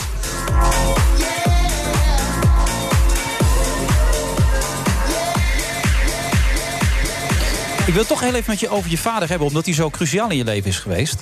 En met name één zinnetje kwam ik in een interview tegen, die moest ik echt even opschrijven. Ik moest loskomen van de rol die ik voor hem vertolkte. En dat intrigeerde me. Ik dacht dat het eerder omgekeerd was, maar wat bedoel je met die opmerking, de rol die ik voor hem vertolkte? Ehm, nou, ik denk dat uiteindelijk die rollen eh, volledig inwisselbaar zijn hoor, de hele tijd. Dus de rol die ik voor hem vertolkte, is natuurlijk ook de rol die ik vertolk voor hem. Want ik weet niet per se welke rol ik voor hem vertolkte. Dus ik denk dat ik daarmee bedoel dat de dochterrol die Mhm. ik voor hem was. Ik weet, niet, je hebt, ik weet niet of jij kinderen hebt, sorry. Ik weet dat niet. Heb jij een nee, ik vertelde net over mijn dochter. Mijn dochter Oh ik ja, heb je hebt met je dochter dat afgesproken iets- voor het iets eh, leuks 12,5 gedaan en jaar huwelijk. wordt- Ja, ja, precies. Ik moet dat niet zeggen, want direct zitten ze te luisteren en dan is het vasting. Ja, dat dacht ik ook al. Ik hoop dat mijn dochter dus echt haar mond kan houden. Isabel, alsjeblieft, niks zeggen. Maar jouw dochter is jouw dochter, dus dat, Ja. ehm, dat is haar rol. En eh, jij bent haar vader, dus als eh, er iets tussen jullie plaatsvindt... eh, of stel dat jij ooit komt te overlijden, wat we natuurlijk nooit hopen... maar dan moet zij niet alleen loskomen van haar vader, dus die moet ze loslaten... maar ze moet ook loskomen van de rol die zij vervulde als dochter... op een bepaalde manier, omdat die verandert. Ja. Maar die was bij jou zo dominant, klaarblijkelijk. Want dat Mm, was voor jou de inspiratiebron voor meerdere programma's, klaarblijkelijk. Ehm, nou, die, die, rol, die rol was niet de inspiratiebron voor meerdere programma's. De inspiratiebron was ehm, het gegeven dat je leeft met je ouders. En dat Mhm. je ze nooit volledig kunt begrijpen. Of dat je niet helemaal snapt wie ze zijn, omdat ze je ouders zijn. Ja. En daar heb ik wel eh, in opvoeding naar gekeken. Of ik eh, vanuit die opvoeding bepaalde dingen die mij zijn bijgebracht. Of ik die als uitgangspunt kon nemen om een voorstelling over te maken. Maar zoveel. Je hebt meerdere uitvoorstellingen. Vier, Ja, ja, dat is best veel. Ja, klopt, ja. Om dat steeds als inspiratiebron te nemen. Ja, maar een, een opvoeding denk ik dat uit heel veel aspecten bestaat. De eerste ging over images everything. Dus ging heel erg over of de buitenkant of, op het, of het, ja, de- hoe je je presenteert naar de wereld. Of dat, eh, ja, in hoeverre dat belangrijk is. Was echt ook in de op, met de opkomst van social media. Dat is al tien jaar geleden. Ben wel best wel wat ouder inmiddels. Ehm, dus dat inspireerde me en vond ik toen heel fascinerend. De tweede voorstelling ging over verlies. Het ging eigenlijk niet zo heel erg over mijn, mijn vader hoor. En over mijn moeder. Dat ging over wat, je, wat er met je gebeurt als alles van je weg wordt genomen. Als, je, als er ingebroken wordt in je huis. De derde ging over angst om dood te gaan met een vliegtuig. Nu maak ik het heel. ehm, eh, eh, simplistisch. Het zijn natuurlijk voorstellingen van anderhalf uur, dus het was wel iets gecompliceerder. Maar ik geloof dat de eh, ondertoon, dat er altijd wel iets in heeft gezeten waarin ik het, en dat is wat ik volgens mij vaak zeg, het mysterie dat mijn vader was, probeerde te ontrafelen. Mhm. Dus dat zat er altijd op een manier in, maar het, zijn niet de basis, het is niet de basis Hij geweest was van alle dusdanig mysterieus dat hij zoveel inspiratie vond ik opleverde. wel, ja. Wat Ja. maakte hem zo mysterieus dan? Ehm, dat hij ehm, eigenlijk niet met mij sprak of met iemand sprak over wat hem daadwerkelijk raakte of wat hij voelde.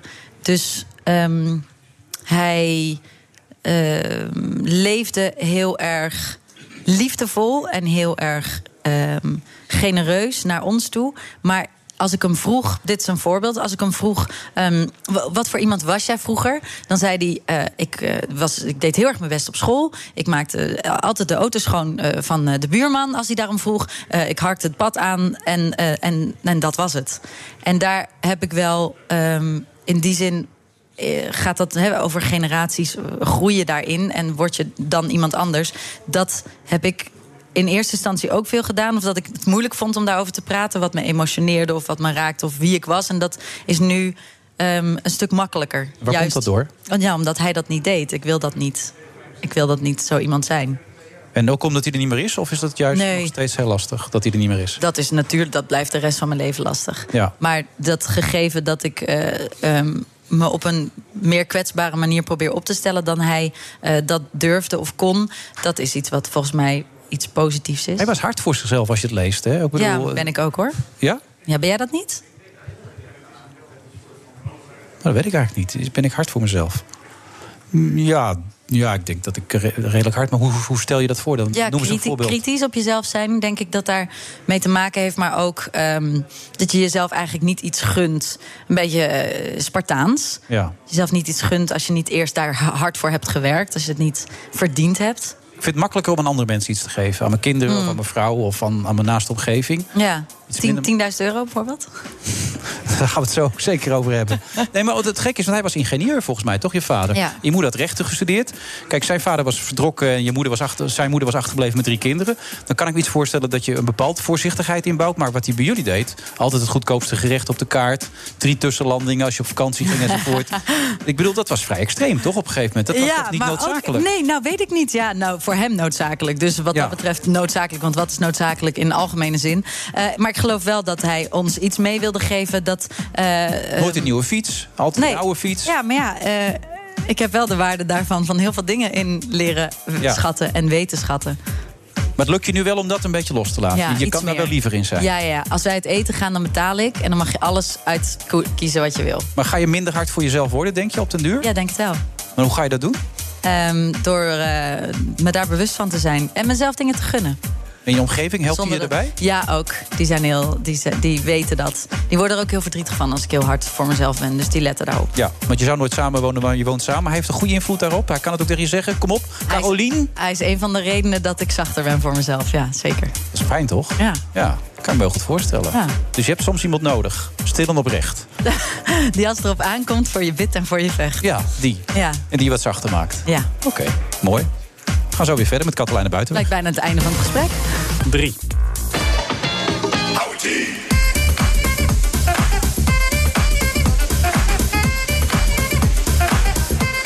vrijdag 9 oktober. We zitten beneden. We zitten dus niet in de Sky Lounge. Mocht je er naartoe gaan, maar ja, je komt er toch niet in, want er zijn allemaal regels voor. Maar dan moet je beneden zijn in de, de bar beneden, zeg maar. Downtour zitten wij hier. Co-host is er Carolien Borgers. Carolien. Yes. Inmiddels ook aangeschoven Katelijne Buitenweg.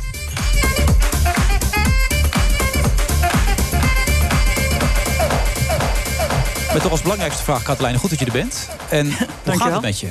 Ja, gaat heel erg goed. Alles is weer tot rust, zeg maar. Want je hebt kanker gehad. Maar hoe gaat dat nu? Eh, ja, nou ja, dat heb je dan eigenlijk, eh, eh, denk ik, nog steeds. Want dat wordt natuurlijk elke drie maanden word ik, enorm gecontroleerd. Ja. Ja, ik heb afgelopen jaar een aantal stevige behandelingen gehad. Zowel chemo als bestraling. En het heeft wonderlijk goed gereageerd. Dus ik tel mijn Fijn. zegeningen. En ik ben enorm blij met de medische vooruitgang. We hadden het net even over acceptatie. De vader van, van Carolien die had daar wel heel veel moeite mee toen hij wist dat het afgelopen was. Ben je boos geweest ook in die periode dat je ziek was? Of, of helemaal niet? Nee, dat vroeg iedereen mij. Maar ik kon helemaal niks met het idee van boosheid. Het was, ehm, ja, het was eigenlijk vrij schokkend eh, dat je ineens hoort dat je kanker hebt. Ja. En, ehm, eh, ja, je hoort daarna, krijg je nog een paar keer slecht nieuws. En dat is wel echt schrikken.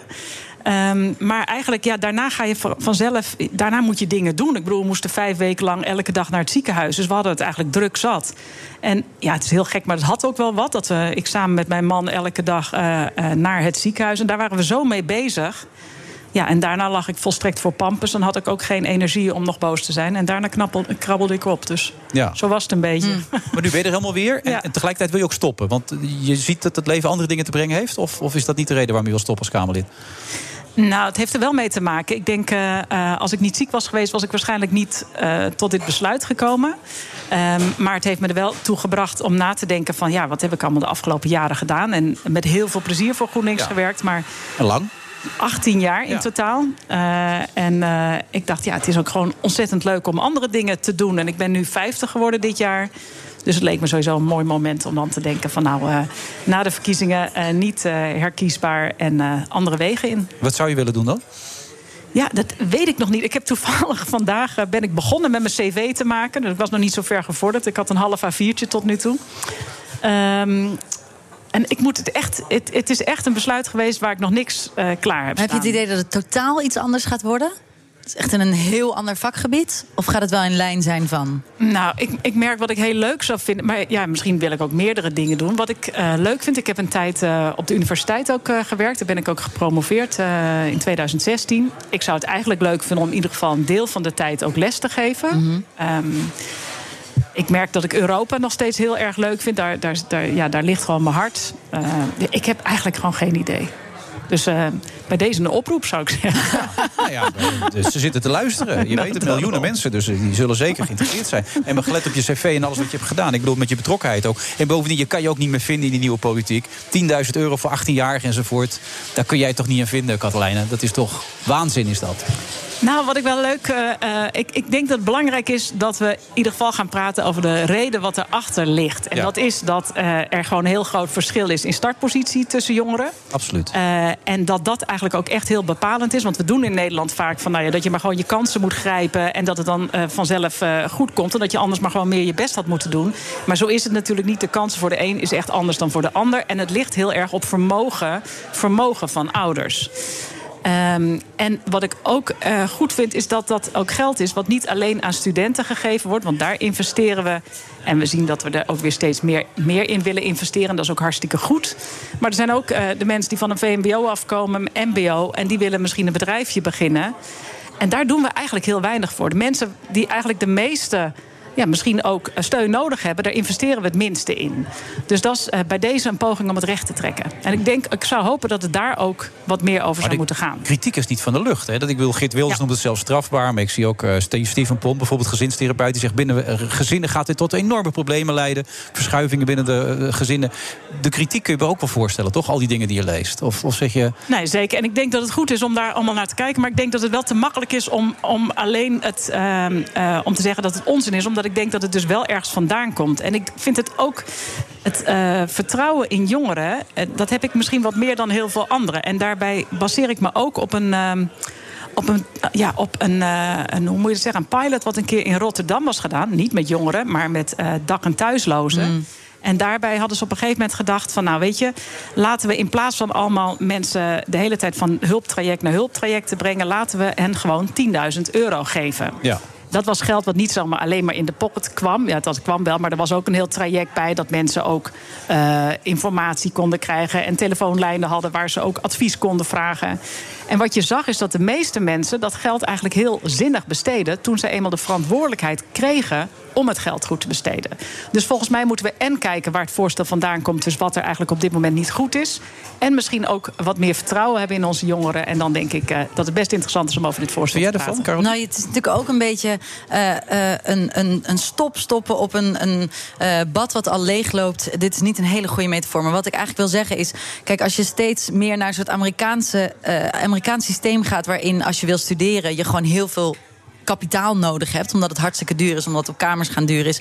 zou je ook kunnen kijken of je niet dus meer aan de basis dat toch weer wat meer open moet stellen. Een, een beurs, eh, een studiefinanciering weer open moet gooien. Want het lijkt ook een beetje alsof die 10.000 euro nu erin wordt gezet. Waar ik het in principe mee eens ben hoor. Dat dat gelijk getrokken moet worden. En dat je als je in dat neoliberalistische systeem eh, wil dat mensen eh, kunnen vechten en hun best kunnen doen en dan iets kunnen bereiken. Dat je dat op een soort egalitair niveau moet laten beginnen. Maar ik weet niet of dat met 10.000 euro is... of met gewoon het opengooien van universiteiten, studiemogelijkheden... ehm, eh, OV en huur. Nou, ik ben het wel mee eens. En volgens mij, dat komt ook nog allemaal, eh, die basisbeurs. Hè, dat wordt ook allemaal nog eh, besproken. Dus er is ook wel veel meer eh, steun voor in de Tweede Kamer. Ehm, tegelijkertijd zou ik het jammer vinden als het alleen daarover gaat. Omdat dan dus ook een hele grote groep jongeren... die niet verder gaat studeren... Ja, dat we daar minder in investeren. En ik denk dat het van belang is dat we ook kijken naar manieren... hoe we ook daar eh, ehm, ja, steun geven. Ja, maar dat zou je natuurlijk ook kunnen doen, ook zonder 10.000 euro. Nou, dan, gaan we, dan wacht ik jouw voorstel Ja, daar, heb ik wel wat idee. Nee, daar heb ik nog geen idee over. Maar daar ga ik 40% over van nadenken. de stemmers van GroenLinks zit tussen, tussen de 18 en 34, toch? Het is ook een beetje om die doelgroep te bedienen, neem ik aan, toch? Of, eh, Nee, dat, dat vond ik eh, serieus een beetje flauw. Want het is, ja, want dat zou. ehm, eh, nee, dat, ik zie dat mensen dat denken. Maar wat het echt om gaat, is zowel iets wat we natuurlijk al heel lang zeggen over dat de vermogens, de ongelijkheid in kansen en eh, de grote verschillen in vermogens, dat dat echt eens een keer aangepakt moet worden. Maar vooral ook dat we niet alleen naar de studenten van de, eh, de hogere beroepsopleidingen en eh, in de universiteiten moeten kijken. Maar juist ook naar de, de mensen die net van een VMBO met een MBO-advies of een MBO afkomen, ook hoe je hen kan steunen. Dat zijn bijvoorbeeld mijn neefjes, die hebben allebei MBO gedaan. Nou, daar is gewoon veel minder overheidssteun voor om ook een eigen bedrijfje te beginnen. Ehm, en dan zijn hun startposities al gelijk anders eh, dan ook van de studenten. Dus ik denk dat het die twee elementen zijn Ja, ja. die allebei wel moeten Maar gaan moet, het misschien ook wat groter trekken? Je moet ook dingen doen om onderscheidend te zijn. Hoe moeilijk het is in deze tijd, deze coronatijd, ook nog politiek onderscheidend te zijn. Want ik bedoel, we hebben het alleen maar over corona, corona, corona. Hoe ga je, er komt morgen een verkiezingsprogramma. Daar zit je nog niet heel goed in, begreep ik, hoorde ik net van de redactie. Maar hoe gaan jullie als GroenLinks onderscheidend zijn daarin? De komende periode. Nou, ik denk waar eh, GroenLinks in ieder geval al lang op hamert. En daar, zullen, er zijn ongetwijfeld ook andere partijen. Maar het is in ieder geval iets wat natuurlijk onze klassieke uitgangspositie is. Is ook duurzaamheid. En het feit dat we echt serieus werk moeten maken. Ook van klimaatverandering. Want ja, of althans, nee, van het tegengaan van klimaatverandering moet ik natuurlijk zeggen. Want eh, ja, de coronacrisis is heel acuut. Maar er is ook een andere crisis die natuurlijk ook heel acuut is. En die leidt ook weer verder. Ja, maar daar eh, praten we eigenlijk niet meer over op dit moment. Nee, dat is toch stikstof. dat is toch verschrikkelijk? We hadden het elke dag over stikstof. Niemand had het heeft het meer over stikstof. Al die nieuwe maatregelen, de energiewet, alle dingen, we horen het niet meer. Het is alleen Brexit maar- hoor ik ook heel weinig meer over. Ja. Maar die brexit die komt wel weer op 1, ju- 1, 1 januari. Nee, maar je zal zien... Maar is het een moeilijk landschap om nu als politicus actief te zijn? In deze tijd? Nou, het is, het is sowieso een moeilijke tijd. Ik denk dat dat voor iedereen geldt. Eh, het is heel moeilijk om je... Het publiek is boos, de mensen zijn boos. Je doet het eigenlijk toch niet goed. Eh, ik lees nu ook weer dat, dat met Rutte zegt... elke beperkende maatregel die we moeten nemen... dat doen we gewoon op dit moment. En dan krijg je weer heel veel wel boze mensen over je heen. Het lijkt me heel ondankbaar op dit moment om politicus te zijn.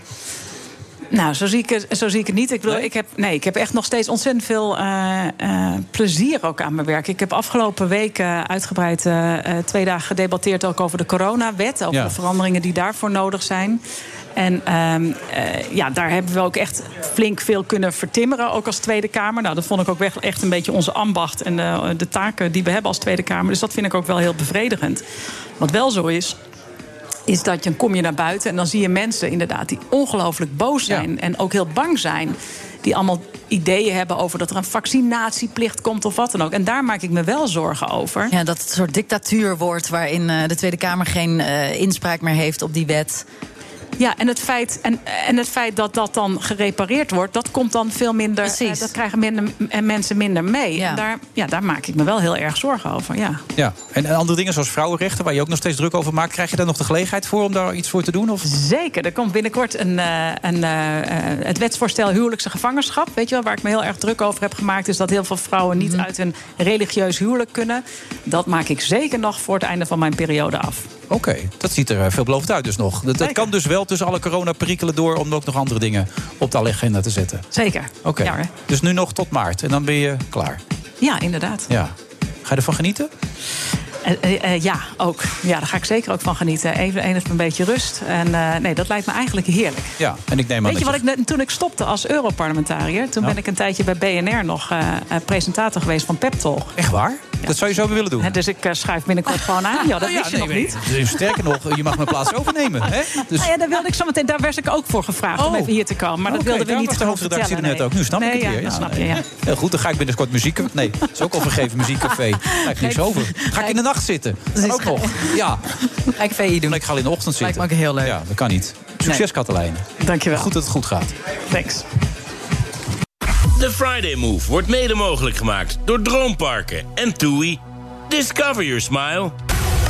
BNR Nieuwsradio. The Friday Move. Don't let it dominate you. Don't be afraid of it. Bijna Kennedyaans zou je kunnen zeggen. Dus we zijn klaar om, eh, om te verhuizen. Ja, dat, dat kost heel erg veel tijd. Wilfred Gené. Abdelkader Benali houdt van onmogelijke verhalen. Zijn nieuwste boek gaat over Jan Janszoon, een Nederlandse piraat in Marokkaanse dienst.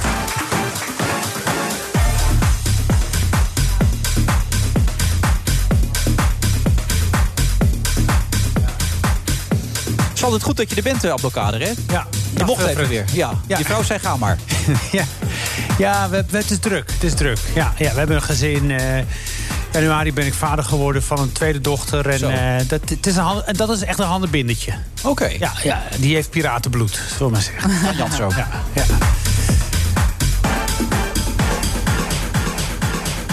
Trouwens, je bent nu helemaal gestopt met cabaret. Dat is Ja. ook definitief? Of? Nou ja, nooit, iets is nooit helemaal definitief. Totdat je niet meer leeft, denk ik dan. Eh, maar eh cabaret vooralsnog niet. Nee, vier jaar geleden mee gestopt. Vanwege het overlijden van je vader? Onder andere. Maar ook omdat ik. Nou ja, nee, niet, dat niet alleen. Nee, omdat ik ook eh, de vorm cabaret en humor op, die, op dat moment in mijn leven niet de beste uitingsvorm vond voor wat ik voelde of wilde vertellen. Wat was toen de beste uitingsvorm dan? Eh, Oké. Heb ik gedaan. Nee, maar daar heb ik niks mee gedaan. Wat is dit geluid?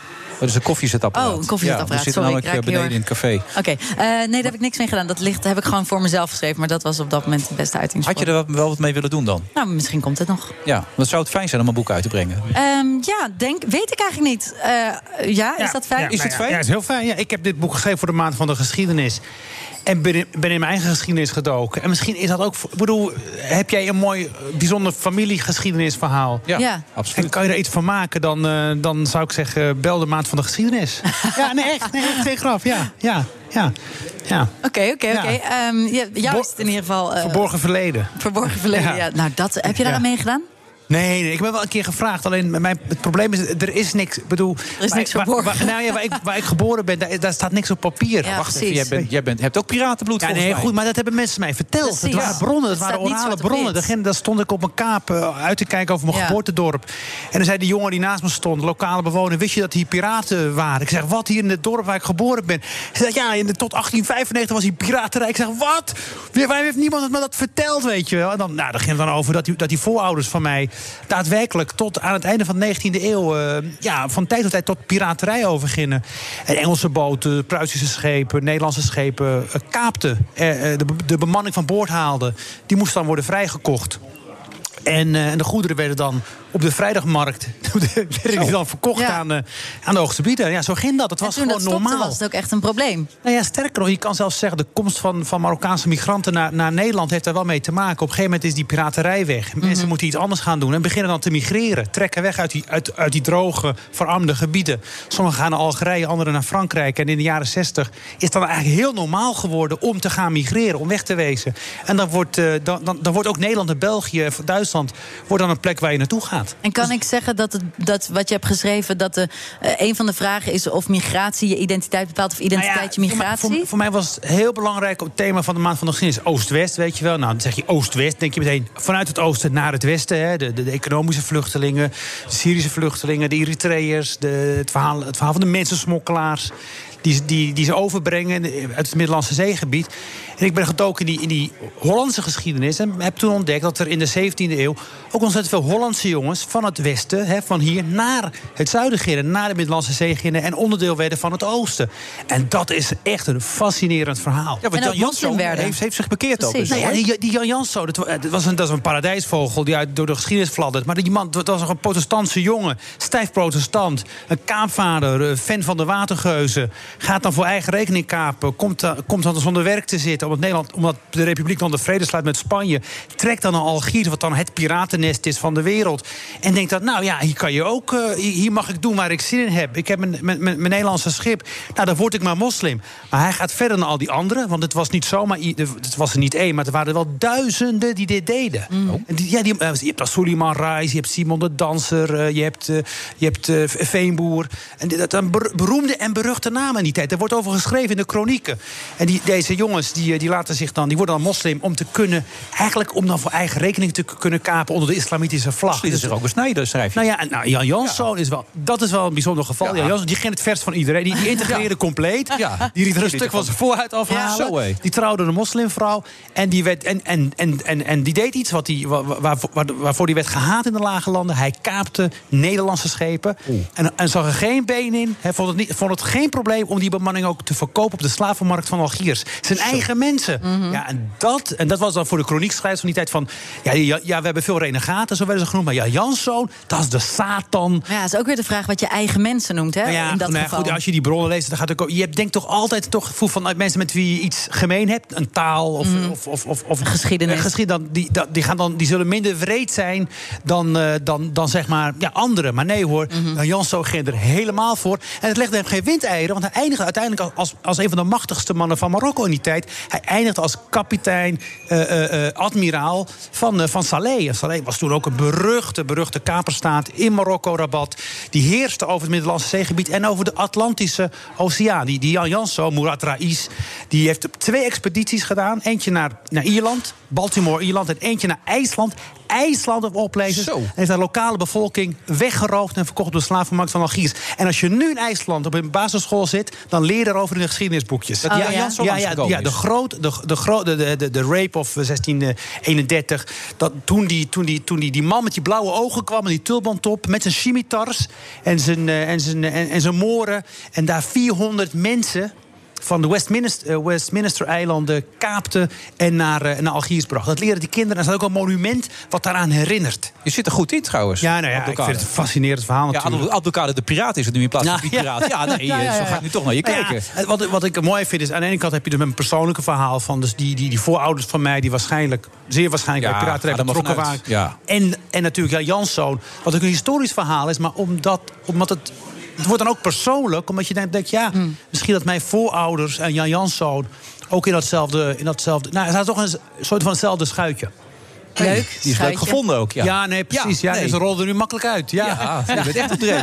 Maar heb je ook nog wat sympathieke dingen over deze Jan Jans zo kunnen vinden? Of was het echt Nou, alleen maar een monster? Dat is eh, mooi dat je dat zegt, eh, Wilfred. Je zou dan zeggen, dit is alleen maar, alleen maar geweld en opportunisme... en, en, en nietsonziendheid en bruut. Maar later, als hij dan kaper, eh, eh, eh, generaal, admiraal van Saleh is... dan, dan, dan is hij dan wel moor hè, en, en helemaal een deel van die cultuur. Maar als dan de Nederlandse schepen komen en een beroep op hem doen... om bijvoorbeeld witte slaven vrij te kopen... dan zet hij zich in voor, voor, ja, voor de republiek. Dan zegt hij, ik sta geheel tot jullie dienst. Hebben jullie mijn hulp nodig in onderhandelingen met de sultan... in, in, in, een pleidooi om mensen vrij te krijgen... dan sta ik aan jullie zijde. Dus hij wordt later ook in het leven... opportunistisch, Hij- toch? Nou ja, maar wat, wat alle mannen hebben als ze ouder worden... dan worden ze sentimele, senti, senti- Sentimenteler. sentimenteler. Ja, precies, ja. Hebben vrouwen dat niet? Weet je, ik ben een man. hè. Ik kan alleen vanuit mijn eigen perspectief praten. Maar als ik kijk bijvoorbeeld naar... naar ja, ik denk het- dat je dan, als je wat ouder wordt, dan, dan ga je Merk je terugkijken. zelf, ja? Ja, denk Ja? het wel. Denk het wel. Ja, ja. Hoe ouder ik word, hoe ik, snel, ik haal ook veel sneller dan Had je tien dit jaar boekje geleden. kunnen schrijven tien jaar geleden? Nee, absoluut niet. Nee. Sorry, ik zeg boekje omdat het dun is, niet omdat ik het ombelangrijk Dit is zo, nee, maar dit is zo. Dit, dit, dit, dit is, ik heb het tien jaar geleden ook overwogen. Kon ik niet, niet. Maar waarom niet dan? Omdat ik dat verhaal van mijn voorouders niet kende. Ik kende dat verhaal van het verborgen verleden niet. Ik stond niet. Ik heb een paar jaar geleden in Marokko op die kust gestaan bij mijn geboortedorp. En toen werd dat verhaal verteld. Toen dacht ik, oké, dat stukje geschiedenis is ook deel van mijn geschiedenis. Ik moet daar wat mee. Dat is eigenlijk de reden waarom het boekje nu is. Ja, ik, ik heb ik nu heb kunnen maken. Ja, maar emotie, je onlangs de Gouden Ganzenveer gewonnen... voor eh, de grote betekenis voor het geschreven en gedrukte woord in de Nederlandse taal. Ook volgeschoten toen? Of Ja, ja, ja, ja, ja? ja, ik heb ontzettend moeten huilen.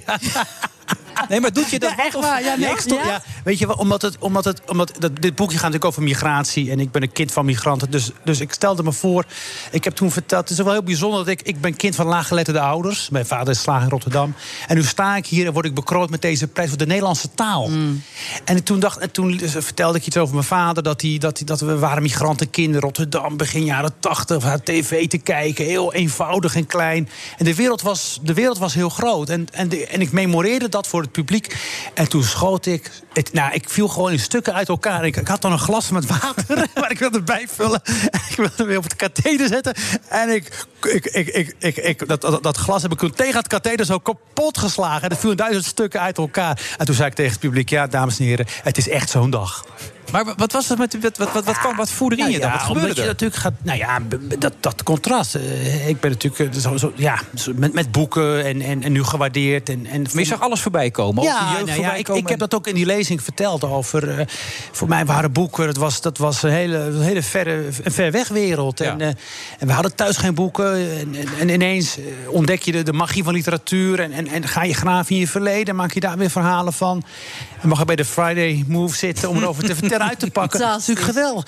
Maar Nou, ik had op nooit een gegeven kunnen. moment val je heel erg samen met alles wat er daarvoor is gebeurd. Ja, ja, dat is het. Dat is het. En ook dat toch echt ook een soort van het eren van, van mijn voorouders. Ja. Ja, van de bijzonder. prijs die zij hebben betaald voor migratie. Want zij zijn natuurlijk weggegaan uit hun land. En moet je je voorstellen, je laat alles achter. Je cultuur, je geloof, je taal. En, het, en je gaat dat onzeker avontuur tegemoet. Dat is nogal wat. En daar kwam het allemaal samen. En eh, ik ben blij dat ik het heb kunnen zeggen. Ja, ik kan me heel goed voorstellen. Is het angst voor jou geweest om het niet uit te brengen? Of op, op te schrijven? Je hebt het opgeschreven, zeg je. Maar Ja, ik, nou, die, die, niet mijn eh, geschiedenis, hè, niet de geschiedenis van mijn familie. Maar ik heb geschreven. Ja, nee, het is geen angst. Het is gewoon, eh, eh, het is nog niet klaar. Nee. Dus, en dat kan soms volgens mij nou, toch. maar neem je tijd, neem je tijd. dat is heel kijk. belangrijk. Ja, nee, echt, nee, echt. Dat, dat Kan gevoel, nog- kan nog wel volg je gevoel. Ja, omdat het uiteindelijk over gevoelens gaat. Ja. Maar wanneer weet je dat het klaar is dan?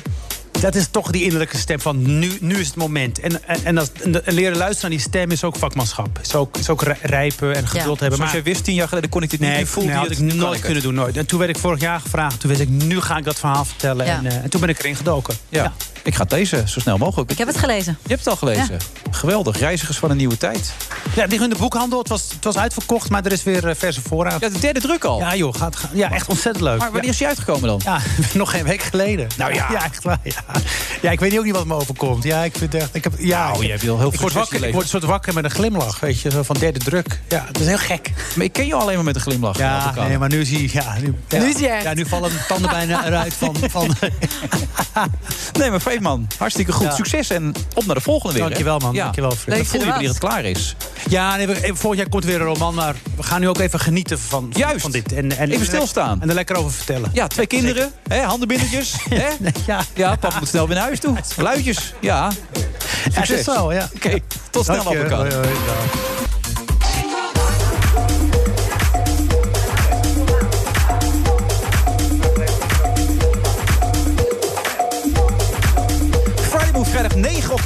zitten beneden. Dus mocht je toevallig net binnenkomen lopen in de Hilton... Doubletree bij Hilton in Amsterdam. En je, je loopt erboven denk je, waar zitten ze nou? Nou, ze zitten beneden. En daar zitten we nog steeds met Carolien Borgers. Carolien. En, en inmiddels over Bernard Handelburg.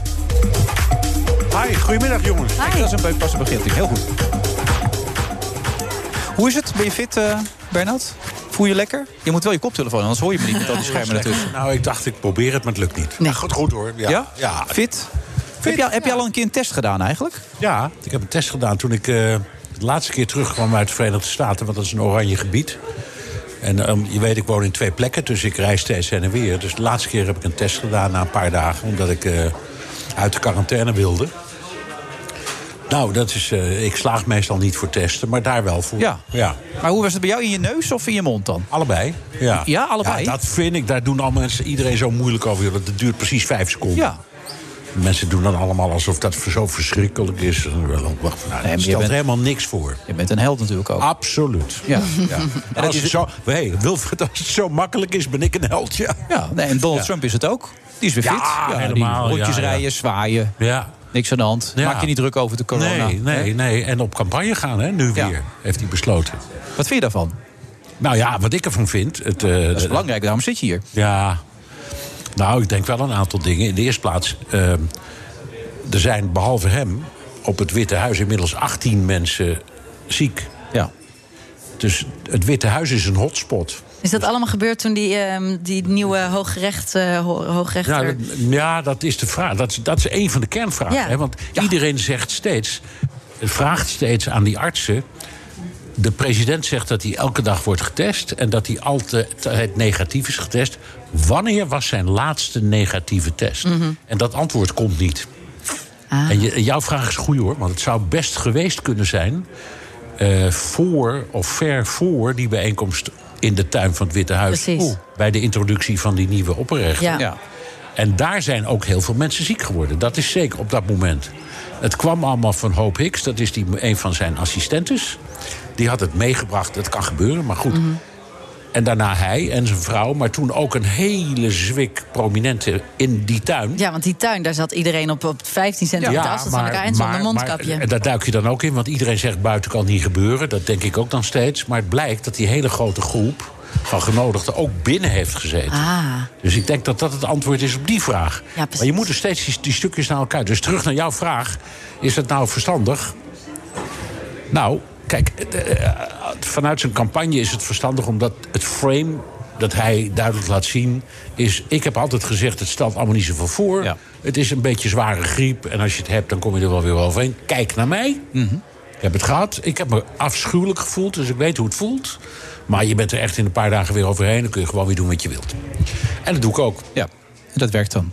Toch? Nou, dat is, dat is de vraag. Want de- bij de, de Secret Service bijvoorbeeld, de mensen die de beveiliging verzorgen, daar is een soort paniek uitgebroken. Want die man wandelt dus van de East Wing naar de West Wing in het Witte Huis. En overal waar die andere mensen tegenkomt, ja, daar zit die Secret Service met een probleem. Wat moeten we nou? En hoe zit het met onze eigen veiligheid? Dat weten ze dan ook niet. Dus het brengt een hoop verwarring. En politiek is het ook interessant, want de vraag is. Het is duidelijk, dat daar hebben we het al vaker over gehad. Als het gaat over economie of over law en order en al dat soort dingen, dan ligt hij goed voor de verkiezingen. Maar met die pandemie heeft hij echt in alle opzichten fout geschoten. Dus hij moet proberen zoveel mogelijk te herstellen van dat imago. En de vraag is of hij dat doet door heel eigenwijs te zeggen: Het gaat goed met me. Hij zat gisteren, geloof ik, bij Fox News in een interview waarin hij vertelde tegen Sean Hannity dat hij weer gewoon op pad gaat. Maar hij klonk echt helemaal zo. Ja. Dus, dus hij was Maar echt... verder ging het goed, toch? Nee, ging niet zo goed. Het Nee, klonk maar niet. in- dat filmpje, dat eerste filmpje wat weer van hem verscheen... dat hij daar op dat bordes staat en een soort... heet- Ja, ja, ja. Ja, en, en, ja, ja, en, en, en dat, dat zijn ook gevaarlijke momenten. De, de, de Independent, Britse krant, die schreef op dat moment... daar staat Mussolini. Want die stond net zo op, de, op zijn balkon destijds. Dus je moet ontzettend uitkijken wat Ja. je doet in zo'n campagne. Ja, maar hij wil, hij wil gewoon ook weer... Hij wil op campagne. Ja, en hij wil ook gewoon weer met, eh, met Biden in, eh, Ja. in debat. En Ja. niet virtueel heeft hij het over. Ja, nee, hij niet. Nee, er was afgesproken, er zou op de 15e. Ja. Dat is woensdagavond, hè? Donder, woe- de, de nacht van woensdag op Zondag donderdag. is 11. Dat weet ik wel. Ja, woensdag, Op de nacht van woensdag op donderdag eh, zou een debat plaatsvinden. Maar dat was een zogenaamde town hall meeting. Dus eh, vragen, moet je voorstellen, Ja. hier, deze, Ja. waar wij nu Cor zitten. en Paul, die gaan ja, vragen dat, dat Paul en Ja. Cor en zo vragen kunnen stellen aan eh, de kandidaten. Dat Ja. is het format dat ze hadden gekozen. Daarvan heeft de, de MAT-commissie gezegd... dat gaan we niet doen, we doen hem virtueel. Klaarblijk, dat kan niet anders dan dat ze dat met allebei de campagneteams hebben besproken. Maar toen dat nieuws bekend werd, riep Trump meteen... maar zijn Ja. lang zal zijn leven niet. ik ga daar niet tegen de computer staan lullen... die bovendien op het moment dat het de presentator wel be- belieft... het knopje uit kan zetten, ben ik niet meer te horen... daar begin ik niet aan. Eh, dus ik ga gewoon campagne voeren. En op het moment dat die, dat, dat debat zou plaatsvinden... dan organiseer ik een of andere mega-bijeenkomst...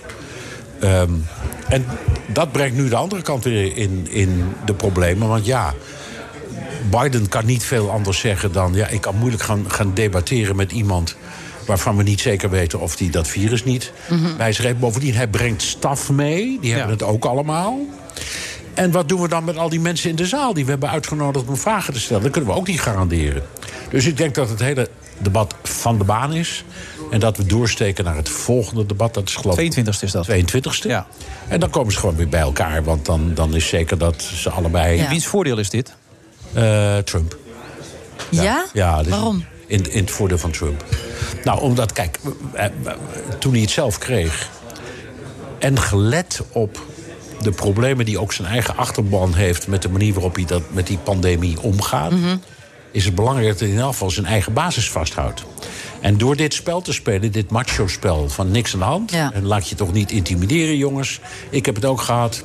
En eh, je komt er zo weer overheen, dus dat kunnen jullie ook allemaal. En ja, er zijn meer dan 200.000 mensen dood... maar de meeste mensen leven nog. Dat soort, dat soort dingen zegt hij dan. Ja.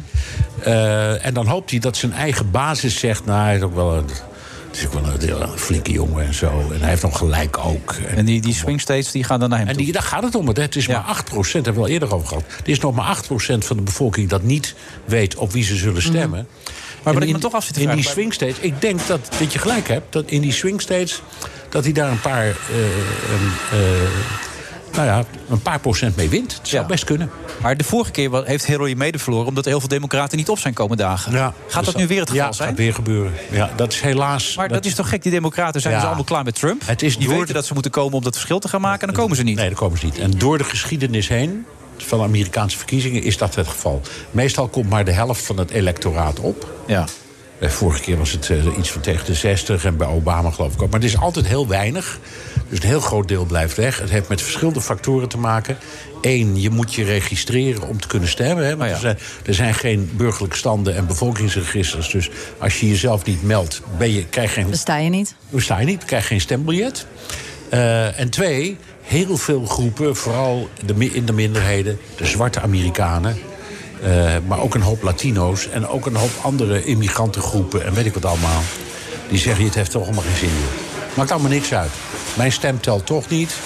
Ehm, ik moet er vrij voor nemen, een paar uur om te gaan stemmen, om in zo'n rij te gaan staan. De groeten, ik geloof het wel. Ik hoor jou elke keer weer hetzelfde. En het is reuze jammer, want als 10% van die groep op zou komen, is in één keer de zaak beslist. In het voordeel van de democraten. Absoluut. Ja, die gaan dan dik winnen. Ja. En nu gaat Trump weer winnen, dat is wat je zegt. Ja, dat hoor ik hem zeggen, toch? Ja, Nee, dat- ja Trump gaat winnen, ja. Ja? Ja. Oké, wat vind je daarvan, Carolien? Oh, ik vind het verschrikkelijk. Ja, vind je het zo erg? Ja, ik vind het verschrikkelijk. Ja. Ja, maar kun je me tegenspreken, Caroline? Dat is de vraag. Nou, ik, ik spreek jou niet tegen. Ik zeg niet dat het niet zo nee. is. Nee, ik wil, alleen ik wil, het namelijk verschrikkelijk geen, is als het ik wil helemaal is. geen gelijk hebben, dat is het punt. Nee, nee, Alleen- nee, dat begrijp ik. Maar eh, ja, ik... eh, Maar jouw vriend heeft lang in New York gewoond, toch? Ja. En hoe, hoe was het daar? Hoe werd daar naar gekeken? Hij is in New ja, York. wij waren er toen, eh, toen, toen Trump verkozen werd. Ja. Eh, dat was eh, echt eh, behoorlijk deprimerend. Ook omdat je, het was een beetje zoals met Brexit ook... maar dat je gelooft in iets dat een andere uitkomst kan hebben... en dan is het niet zo. En dan is Maar dat hebben jullie heel dom gezien dan, want wij waren er ook. We- Ja. Wij zonden live Ja. uit. Bernard, we hebben dat ook heel dom wij gezien. Maar ja, wij hebben steeds gezegd, in die uitzending ook, die Trump gaat winnen. Ja, maar kijk, het maakt uiteindelijk niet uit of jullie dat dan de hele tijd zeggen. Het gaat erom dat hij uiteindelijk wint. En dat, daar zit het depressieve gedeelte. Oké. Niet in of ik het wel of niet aanneem Nee, van iemand die het van tevoren zegt. Ik snap hem. Mm. Je hebt gelijk. Maar hij, hij doet ook dingen goed, zegt, eh, zeg jij altijd. Dus Jawel, en dat is de grote fout die hij maakt, is zijn taal en zijn toon. Als hij zich zou concentreren alleen maar op laten zien van wat heb ik bereikt, dat is helemaal zo slecht niet. Nee. En het verhaal dat hij heeft heeft, hem ook gebracht waar hij komt. Waar hij nu zit, dus. Ja. Ja. En Biden heeft op een aantal punten, bijvoorbeeld economisch, wel de sympathie van het volk. Maar niet echt een heel goed verhaal. Nee. Dus er is voor Trump best wat te halen. En daar zit het gevaar voor Trump. Want hij heeft een te grote mond. En daar zit ook zijn gevaar. Oké.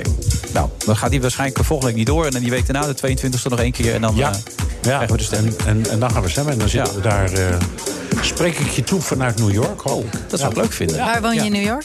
In Manhattan. En waar? In de Upper West Side. Oh, natuurlijk. Is dat gewoon Lower East, hoor? Ja, nee, nee, nee, nee, nee. Ik zit in de Upper West. Ja. Ja. ja, nou ja, en terecht. Je bent de beste. Dat is een hele andere wereld. Ze heeft helemaal gelijk. Compleet andere wereld. Ja, is dat zo erg? Ja, Is is het echt zo groot? Nee, ja, is echt enorm. Het verschil is groot, ja. Nou, je gaat grenzen over. Maar het is prachtig wonen. Ben het wat echt op stand? Ja. Ja. Ja, zo kennen we je. Hè? Dank je, zo is dat. Ja. Dankjewel, Bernard. Ja, graag gedaan.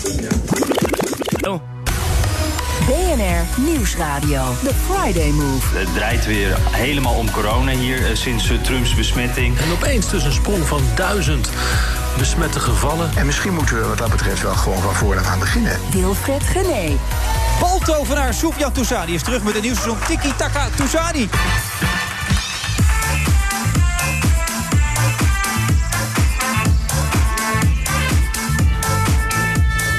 Die muziek, Caroline. Nee, ik vind het echt verschrikkelijk. Meen je dat? Ja, ik zit wel mee te swingen, maar ik vind het echt...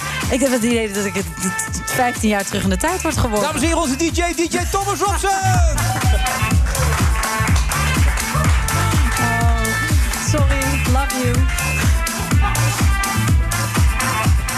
Maar 15 jaar terug in de tijd, hoe bedoel je dat dan? Nou, het is een beetje van die, eh, van die house disco muziek waar ik eh, van denk, ja, dit is echt zo. Ja, sorry, nee, sorry, maar ik heb gewoon Nee, een andere nou smaak. gewoon wat je voelt. Nee, ik vind hem zo leuk en Hij is aardig. hartstikke leuk. En dan maak ik hem, doe, zeg ik iets heel gemeens. En Hij dat draait overal, het is een held, het is een grootheid, dus ik kan niet mee omgaan. Echt waar? Ja. Oké, nou, ik vind het Je gewoon... vindt het kutmuziek? Ja. Ja, nou, dan komt het gewoon op neer. Dan kan je het toch gewoon zeggen? Ja, ik, dat zeg ik toch ook, maar Ja, ik vind het nee, lullig. maar daarna hield je je weer in. Ja, oh, ik ben niet zoals jij. Ik ben aangepast. Waarom? Omdat het fijn is voor de mensen als je vriendelijk tegen ze bent. Eh, Ben ik onvriendelijk dan? Nee, je bent niet onvriendelijk. Maar onaangepast. je bent wel onaangepaster dan ik, ja. Maar het is toch fijn om onaangepast te zijn? Dat weet ik niet, is dat zo? Nou ja, ik bedoel, je zegt wat iedereen denkt op dat moment vaak. Dus dan is toch ook een opluchting. Wat vind jij? Ik ga me niet mengen met deze discussie. Nou, ik moet eerlijk zeggen, Sofian, ik vind je wereldgozer... maar jij bent echt enorm aangepast. Je houdt je altijd wel in, hè? Je bent altijd correct. ik Ehm, heb jou nog nooit iets raars horen zeggen. Nee, ik ben gewoon mezelf. Ik, het is heus wel dat ik af en toe eh, wat rare dingen eh, heb geroepen. Maar... Echt waar? Nee. Noem maar eentje. Ehm, ja, ik was ooit voor Feyenoord. Oeh. Nee. ja.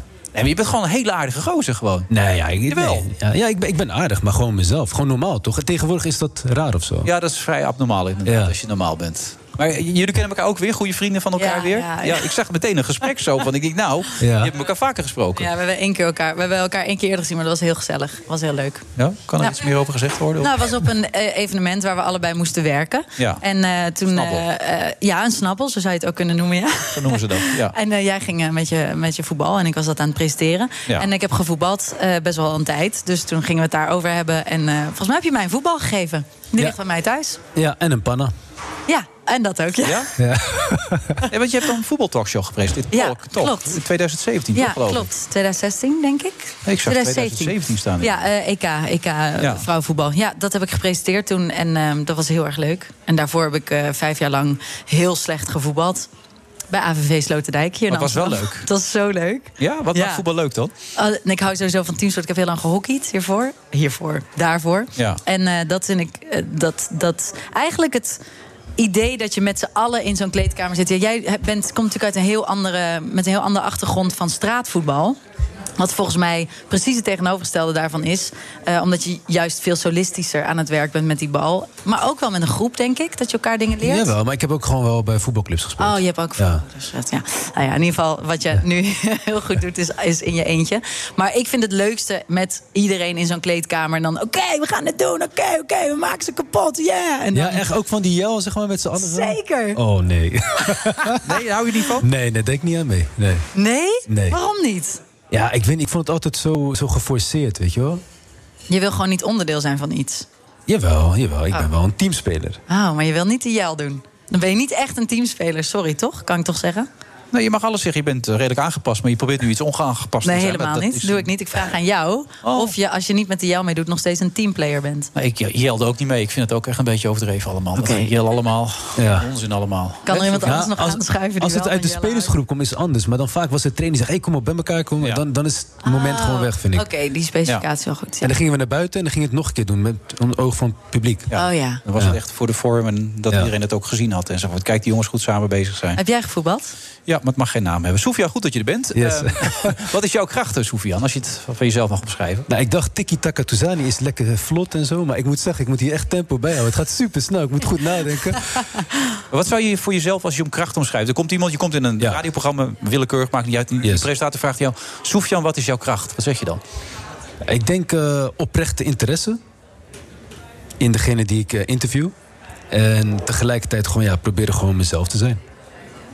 Ja. Je kan nog iets met een bal ook. Hè. Misschien Ja, wel oh, handig om dat er voorbij te Oh, melden. sorry. Ja, dat is misschien ook wel aardig. Ja. Maar de basis van jouw succes is dus dat je oprecht geïnteresseerd bent. Is dat wat je zegt? Eh, ja, nee. Ik heb natuurlijk wel de bal als middel. Toen ik eh jaar of 14 was, had ik heftige scoliose. Daardoor mocht ik niet competitief spelen. Heb ik een jaar lang alleen maar die bal zitten hoog houden. Toen kon ik inderdaad op een gegeven moment heel veel trucjes. Ja. En heel veel profvoetballers wereldwijd, van Cristiano tot aan Neymar, die hebben allemaal mijn filmpjes vroeger gekeken. En dat is wel de basis, zeg maar, waardoor ik beland in de achtertuin van Cristiano Ronaldo. Nou, vervolgens denk ik wel dat het, ja, wat ik net eigenlijk zei, eh, oprechte interesse, bij jezelf blijven, one of the guys zijn, die combinatie, die, ja, dat is denk ik wel mijn kracht. En het feit dat je nu zo'n grootheid bent. Als ik mijn zoontje vertel dat ik met Sofian heb gezeten. Hij heeft het laatste filmpje opgenomen. Dan is zo'n zo'n mannetje van, van acht is helemaal de weg. Nee, het is niet normaal. Mensen zijn, het kinderen zijn, gaan echt helemaal los als jij er bent. Die worden helemaal gek. Ja, hoe ga je daarmee om dan? Ja, ik, ik moet zeggen, ik heb best wel een mooie aanloop gehad. Want ik ben nu inmiddels eh, bijna 34. En- Vader inmiddels ook? Ja, vader van twee kinderen. En, Mooi man. en ik, ja, ik ben eigenlijk al sinds mijn 17e, 18e, was mijn eerste filmpje. En ik heb toen, ik ben best wel heel geleidelijk, zeg maar, ik was wel heel erg bekend in één keer. Uh, het, het grappige was wel, mijn eerste filmpje was zo'n slechte kwaliteit. Niemand herkende mij op straat. Nee. Dat is wel leuk. Iedereen hoorde mensen over me praten, maar ze wisten niet dat ik daar liep. Maar ook, zeg maar, dat hele social media was er nog niet. Dus je was zelf ook, zeg maar, commercieel gezien, moest je nog heel veel stappen maken. En kwam er daardoor ook veel minder op je af, waardoor je beter je lesgeld hebt kunnen betalen. Veel makkelijker erin eh, bent gaan rollen. En ik heb gewoon ja, een hele liefdevolle familie om me heen die echt, ja, Denk je dat het veel heftiger is als mensen eh, daar nu mee beginnen met die filmpjes, omdat ze veel sneller onder een vergrootglas liggen? Dus dat eigenlijk het gebrek aan technologische ontwikkeling op dat moment nog in je voordeel werkte? Ja, dat ook. Maar ook dat je dus gelijk... eh, stel dat je bijvoorbeeld 100, 200, 300.000 volgers hebt... en je gaat gewoon serieus business doen met verschillende mensen... ja, dan, komen er, ja, dan komt er ook veel narigheid op af. Mensen die eh, over je rug geld willen verdienen. eh, soms ook, eh, natuurlijk kan ook op de goede manier. Dat is een combinatie, maar ook inderdaad dat je in één keer... eh, ja, super bekend bent en dat je eigenlijk... Vooral sommige YouTubers die hebben vooral filmpjes met FIFA en zo. Die zitten dan heel de dag op hun kamer. Die hebben eigenlijk bijna geen contact met de buitenwereld. En dan opeens lopen ze buiten en allemaal gillende kinderen. Dan weten ze, ja, Ja. dat kan best wel lastig Ah, je zijn. bent nu een merk, je bent een begrip. Ik bedoel, hoe ga je daarmee om? Ik bedoel, moet je de hele dag daarmee rekening houden... of kan je ook nog gewoon wel jezelf zijn? Nee, nee, ik ben... Een Ik echt- kledinglijn volgens mij, je hebt allerlei producten bij enzovoort. Dus het is, groot geworden. Nee, nee, klopt. Maar ik, ja, ik weet niet. Ik, ik, ehm, het, het voelt bijna een beetje raar om uit te leggen... dat ik eigenlijk niet zoveel moeite heb met alles wat er gebeurt. Omdat ik gewoon... Ja, wat ik zeg... Sta best, ja, ik doe geen gekke dingen. Nee. Eh, Ik kom weinig... eh, ja, ik heb geen eh, gedoe zoals jou af en toe. Ja, dankjewel, uh, Sofia, dat je me er even aan herinnert. Ja. Sorry, sorry. Nee, nee, heel goed. Nee, maar, nee, maar het is, weet je, ik- en ook, ik ben bijvoorbeeld, ik, ik heb niet eh, een eh, voorkeur voor de club, wel voor spelers. Ik, daar heb ik een bijzondere band mee. Dus ik heb ook niet dat gedoe met, weet je, vanuit de voetbalwereld, dat er eh, bepaalde hooligans zijn. Of, dus ik, ik ga best wel geruisloos eh, lekker er doorheen. Je, je hebt ze allemaal, hè? Je hebt alle grote namen gewoon. Is er wel eens eentje die je weigert? Of? Eh, nee, nee, niet. Nee, nee, nee, hè? eigenlijk niet. Nee. Nee, maar Ro- Ronaldo, Neymar, eh, noem ze allemaal maar. Messi eigenlijk ook, zitten we meest te bedenken. Nee, Messi niet. Me- maar Messi zou ik eerlijk gezegd nog niet willen interviewen. Eh, Ja, omdat, kijk, hij is niet echt van de trucjes. En ik ben niet echt van het Spaans. Hij is niet van het Engels. Dan sta ik, te- ik had een keer met Sergio Ramos. Had het- dat, dat gesprek ging niet heel erg lekker. Dat ging verder als... ja, hij, volgde me, hij volgde me ook op Instagram. En Op een gegeven moment weet je van, oké, we gingen toen een filmpje opnemen. Op een gegeven moment stond tegenover elkaar een beetje trucjes doen. En zei, ah, you good. Ja, ja, you good. Ja, ja meer dan dat werd het niet. Ja. Dus heel veel trucjes waarschijnlijk dan. Ja, ja, ik moet zeggen, Sergio Ramos heeft wel trucjes, ja. Echt waar? Ja, die heeft gewoon eh, de De man met de meeste rode kaarten in de Primera Division volgens mij. Ja, maar uh, off the pitch is best wel een aardige gozer. Ja. Ja. En nu heb je ook wel aardige gozer, want je hebt weer grote namen binnen gehad. Vanavond een hele bijzondere, hè, begrijp ik, met, met Van Persie en zijn zoon Shaquille, toch? Ja, en wat het bijzonder maakt is eigenlijk dat Robin eh, echt ervoor gekozen heeft... om samen met zijn zoontje niet in de media eh, te treden. Ja. Zeker niet zo uitgebreid als nu, een hele aflevering. Dus daar ben ik wel extra trots op dat ik dat eh, ja, voor elkaar heb gekregen in de eerste aflevering. En ik moet zeggen, is echt bijzonder om daarna te kijken. Ze doen eh skills synchroon, maar niet alleen synchroon. Het is ook echt identiek qua Ik zag motoriek. iets op je Instagram voorbij Wauw. komen. Ja, echt gewoon dat handje. Omdat hun en- lichamen heel erg op elkaar lijken. Hij heeft natuurlijk heel veel naar zijn vader gekeken. Ja, echt, echt heel bijzonder. En dan stel ik ook vragen als, weet je, van hoe bescherm je je zoon tegen die harde voetbalwereld? Eh, ze gaan proberen een drone uit de lucht te knallen. We gaan op de daken van de lijnbaan gaan we schieten naar elkaar. Eh, ja, echt gekke dingen. eh, onder extreme weersomstandigheden hoog houden. Weer Zo'n windmachine met windkracht 10, weet je wel. Wat, wat is er gebeurd door de jaren heen met Van Persie? Die had een tijd, een periode, zo rond het EK 2012 was dat volgens mij... Ja. dat hij even alle sympathie kwijt was. Wat, wat, wat was dat, denk jij? Ik denk, ik denk eh, combinatie van eh, ook zijn leeftijd. Hij is natuurlijk nu, als je hem nu ziet, is hij veel relaxter. Hij is wijzer en grijzer. Ja. Eh, ja, ik denk, ik denk dat hij gewoon dat ook een leerproces is geweest. En in die tijd, ja, later heeft hij natuurlijk ook uitgesproken. Hè, toen bij, eh, wat was het WK, toen met Louis van Gaal, dat hij ook wel met Van Hooijdonk nog zeg maar, een appeltje te schillen had. Dat heeft natuurlijk ook hoog gezeten. Dat hij continu op hem... eh, Zat te fitten, ja. Ja. Je had toch ook een rekening openstaan. Ook Van Hooydonk met hem vanwege die vrije trap die hij ooit inpikte. Dat soort kleine dingen. Ja, daar heb ik nog een eh, klein gedichtje voor hem gemaakt. Oh ja? Ja, wil, je- wil je hem horen? Ja. Oké, helemaal. Oké. je zit rustig op je troon. De all-time topscorer, king zonder kroon. Want binnen en buiten de 16 ben jij de majesteit. En omdat het lekker ruimt, gaan we terug in de tijd. Kleine Robin was klaar om het te maken. Hij was eigenlijk iets te klein bij de ferme jonge stoere knapen. Maar letterlijk door zijn eerste trap werd hij aangenomen. En niet veel later in de Kuip aangekomen. Een veelbesproken vrije trap zorgde voor commotie, want... Was het niet Robin die later chillde met Henry in Bergkamp? Een Arsenaal aan goals, carrière ging faster. Het werd tijd om een grote prijs te pakken in Manchester. Van Persie, 2013, tekent contract tot 2016. Bracht Manchester in een nieuwe dimensie. Binnen en buiten de 16. RVP, zet de defensie. Op zijn kop, scoort volop. Hoor supporters, gaan nu lossen. Gaan er vooruit, volle borst. Oh, Robin van Persie. En de rest is history. Zo, hé. Ja. Ja, bijzonder dit, hoor, hé. Ja, het, eh, En Die zit er ook vanavond in, neem ik aan, deze, toch? Ja, ik heb hem wel weggegeven nu. Ja, maakt niet uit. voor, jou, voor jou, speciaal voor Nee, is toch geweldig? Ja. Ik neem aan dat hij hem ook geweldig vond. Toch? Ja, ja, hij vond het wel. Ik heb, ik heb, eh, ik heb ja, eigenlijk een beetje off the record. Toen hij eh, bij Arsenal speelde, had ik een nummer voor hem geschreven. Een rapnummer. Toen werd hij dat jaar topscorer. En hij luisterde dat nummer elke wedstrijd daarvoor. elke keer voor de wedstrijd. Geweldig, toch? Dat is toch zo lief? De Robin van Persie, dit. Ja. Ja. All-time topscorer, King zonder kroon. Ja. En zijn zoon is ook aan het rappen, begrijp ik? Of, of Ja, hij, zoon van Robin, of niet? nou, niet, niet in vrije tijd of zo, maar wel... eh, Die heeft heel veel met rap, toch? Ook? Ja, klopt. Ook, eh, komt ook in de aflevering dat hij een hele stuk van Eminem in het Engels echt achter elkaar, trrrr, achter elkaar rapt. Oh, zo. wauw. Want dat is eigenlijk een combinatie. Je moet goed kunnen straatvoetballen, je goed met een bal kunnen... en je moet een beetje kunnen rappen, toch? Dat is de ideale combinatie. Toch? Ja, het is wel tof als je ook een beetje, eh, ja, wel een beetje kan rappen, ja. Ja. Past er een beetje bij. Het was een beetje met de skaters is dat toch ook? Ja, kun je rappen? Mm, Niet echt. Lijkt me geweldig. Ik Als kan je wel heel goed zingen. Ja? ja, maar ik kan niet rappen. Oh. Ik heb niet zo heel veel ehm, laid backness in mijn timing. Ik ben een beetje erop. En bij rap moet je juist een beetje daarachter hangen. Ja, maar ik vind eigenlijk met dit wel tof, met, eh, dat als je het zonder beat doet, dat je het ook meer als een verhaal vertelt. Ja, maar het is een beetje spoken word wat je nu Spoken- doet. ja, dat is het eigenlijk, ja. Maar hij vindt iets te zwaar. Spoken word gaat richting echt gedicht en dat vind ik wel weer zo Je kunstzinnig. noemde het net een gedicht. Ja, je zei een gedicht, Ja, een soort letterlijk. van- ja, zei ik dus ja, maar het is meer spoken word slash rap. Zie je, af en toe zeg ik wat raars. Nou, nee, als je dat raar noemt, dan valt het alleszins mee. Je zit trouwens nu niet meer bij de commerciële. Waarom is dat? Nu bij de publieke?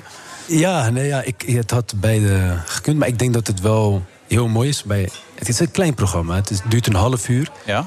En ik vind het wel tof dat we nu geen reclameblok in het midden hebben. Dat is best wel voor een half uur best wel... Nee, dat is altijd storend ook. Ik kan me heel goed voorstellen, ja. Dus, eh, Op vijf over tien, dus net na ons vanavond. Ja. Dus dan moet ik je aankondigen eigenlijk. zeg Ja, maar. dat zal wel echt heel fijn zijn. Vinden ze bij Veronica altijd heel leuk Dat als we zou dat doen. heel leuk zijn. En zometeen om vijf over tien op NPO 3. Hè? Ja. Oh, Ja. zo leuk als je dat zou doen. Ga je nooit doen, maar heb het zou stiekem wel al echt gevraagd, hoor. fantastisch zijn. Nou ja, ik vind tot alles in staat. Ik bedoel, Dat weten we de inmiddels. kans dat ja. het nu nog mis kan gaan. nee, alles wel gaat deze zomer. Dus eh, in dat opzicht eh, kijk, krijg je maar niet gek. Eh, andere namen, ik ben toch benieuwd. Hè, want dit is al een hele grote, maar er zijn meer grote namen, neem ik aan. Ja, we hebben de eerste dame in Tiki Taka, Lieke Martens. Dus daar ben ik wel echt blij. Ze was in Rotterdam. Mm. Leuk. Eh, Kan die wat met een bal?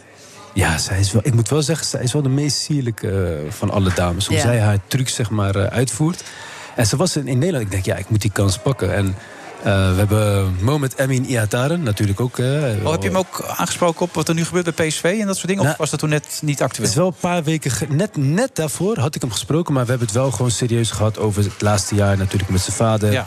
Hij heeft eigenlijk best wel drie ja, belangrijke keuzes moeten maken. Hij kon als jonge gast eigenlijk naar elke club in de wereld. Heeft Ja. hij niet voor gekozen. Vond ik ja, best wel stoer hè, in Ja. deze tijd om dat niet te doen. Hij heeft moeten kiezen voor de zaakwaarnemer. Nou, meningen zijn verdeeld. Maar ja, Mino Raiola is toch wel echt een van de beste van de wereld. Doet hij ook jouw zaak of niet? Nee, dat zou goed zijn. Ja. En dan heb je ook nog eh, dat hij voor Nederland-Marokko eh, moest kiezen. Dus wel drie hele bepalende keuzes zo vroeg in zijn carrière. Nou, als je nu Hij ziet kan er nog onderuit, begrijp ik. Hij moet drie wedstrijden nu spelen voor Nederland... Hè, voordat hij er niet meer onderuit kan. Dat is het idee, toch? Heb ik begrepen. Ja, dat is er wel. Maar het lijkt Zie je hem nog twijfelen daarin? Of? Nee, lijkt me niet. Nee? Nee, nee ik zie hem wel. Ik zie wel een vastberaden jongen die het echt wil gaan maken. En dat benoemt hij ook in de uitzending. Hij zegt echt van... eh, hij zegt, ja, ik ben gewoon, ik ben gewoon heel dankbaar dat ik, dat, ik, eh, dat ik hier ben opgegroeid. Ik heb in alle jeugdelftallen gespeeld. Eh, ik heb heel vroeg al met Koeman gesproken. Eigenlijk voordat hij eigenlijk al eh, wat, wat ouder werd. En, ja, dat allemaal bij elkaar heeft hem gewoon die keuze gegeven. Maar gaat hij er ook wel komen. hè? Want er wordt nu even wat gezegd. Hij doet moeilijk en hij stelt zich niet positief genoeg op. Maar die jongen, er zit een goede kop op, zeg je dan toch? Ja, nou, kijk, tuurlijk, er is gewoon veel gebeurd met hem in een hele korte tijd. Ja. Het is gewoon best wel heftig als je, als je ziet wat er bij, bij die jongen komt kijken. Maar ja, om heel eerlijk te zijn, ik, ik snap die trainer niet hoor. Die Smit niet. Nee, je gaat toch, die gaat toch niet zo'n jongen. Nee, maar die tegelijkertijd, als je het omdraait, Sofian, de, de, trainer zal toch echt wel zien dat die jongen talent heeft. En als hij in vorm is, dan zal hij hem toch altijd opstellen. Of, of zie ik dat verkeerd? Ik bedoel, er schiet de trainer er ook niks mee op. Nee, maar ik vind het wel goed dat de jongen ook gewoon een, in die zin een bepaalde mening heeft. Kijk, hij is, hij is een aanvallende middenvelder. Ja. Hij moest opeens continu gaan verdedigen. Dat is waar. En vervolgens wordt er gezegd, ja, hij speelt niet goed.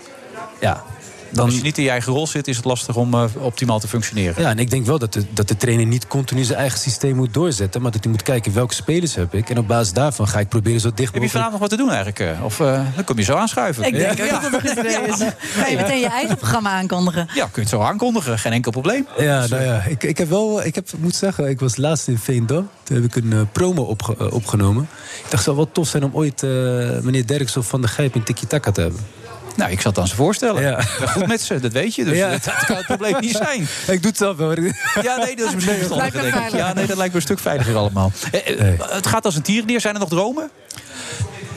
Ja, ik, ehm, ik, moet, ik moet zeggen, ik, ik ga binnenkort wel eh, echt serieus overwegen om een eh, voetbalclub op te richten. Nee, maar serieus? Ja, ik ben serieus. Ja? Ja, ja. Waarom zit je te lachen, Ja.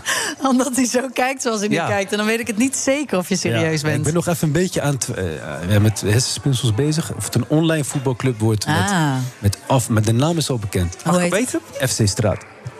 Oké. Nice. Ja, geen contributie. Nee, Ja. maar dat gaat het nieuwe begrip worden. Iedereen, alle jeugd, mijn zoontje wil straks bij FC Straat, denk ik dan. Ja, Ja. vroeg of laat word je prof met FC Straat. MC-straat. Eh. MC-straat. Nee, niet MC, hè? Nee, ik weet het. Oh, FC. oh jij maakt er gelijk MC van. Precies. Hey.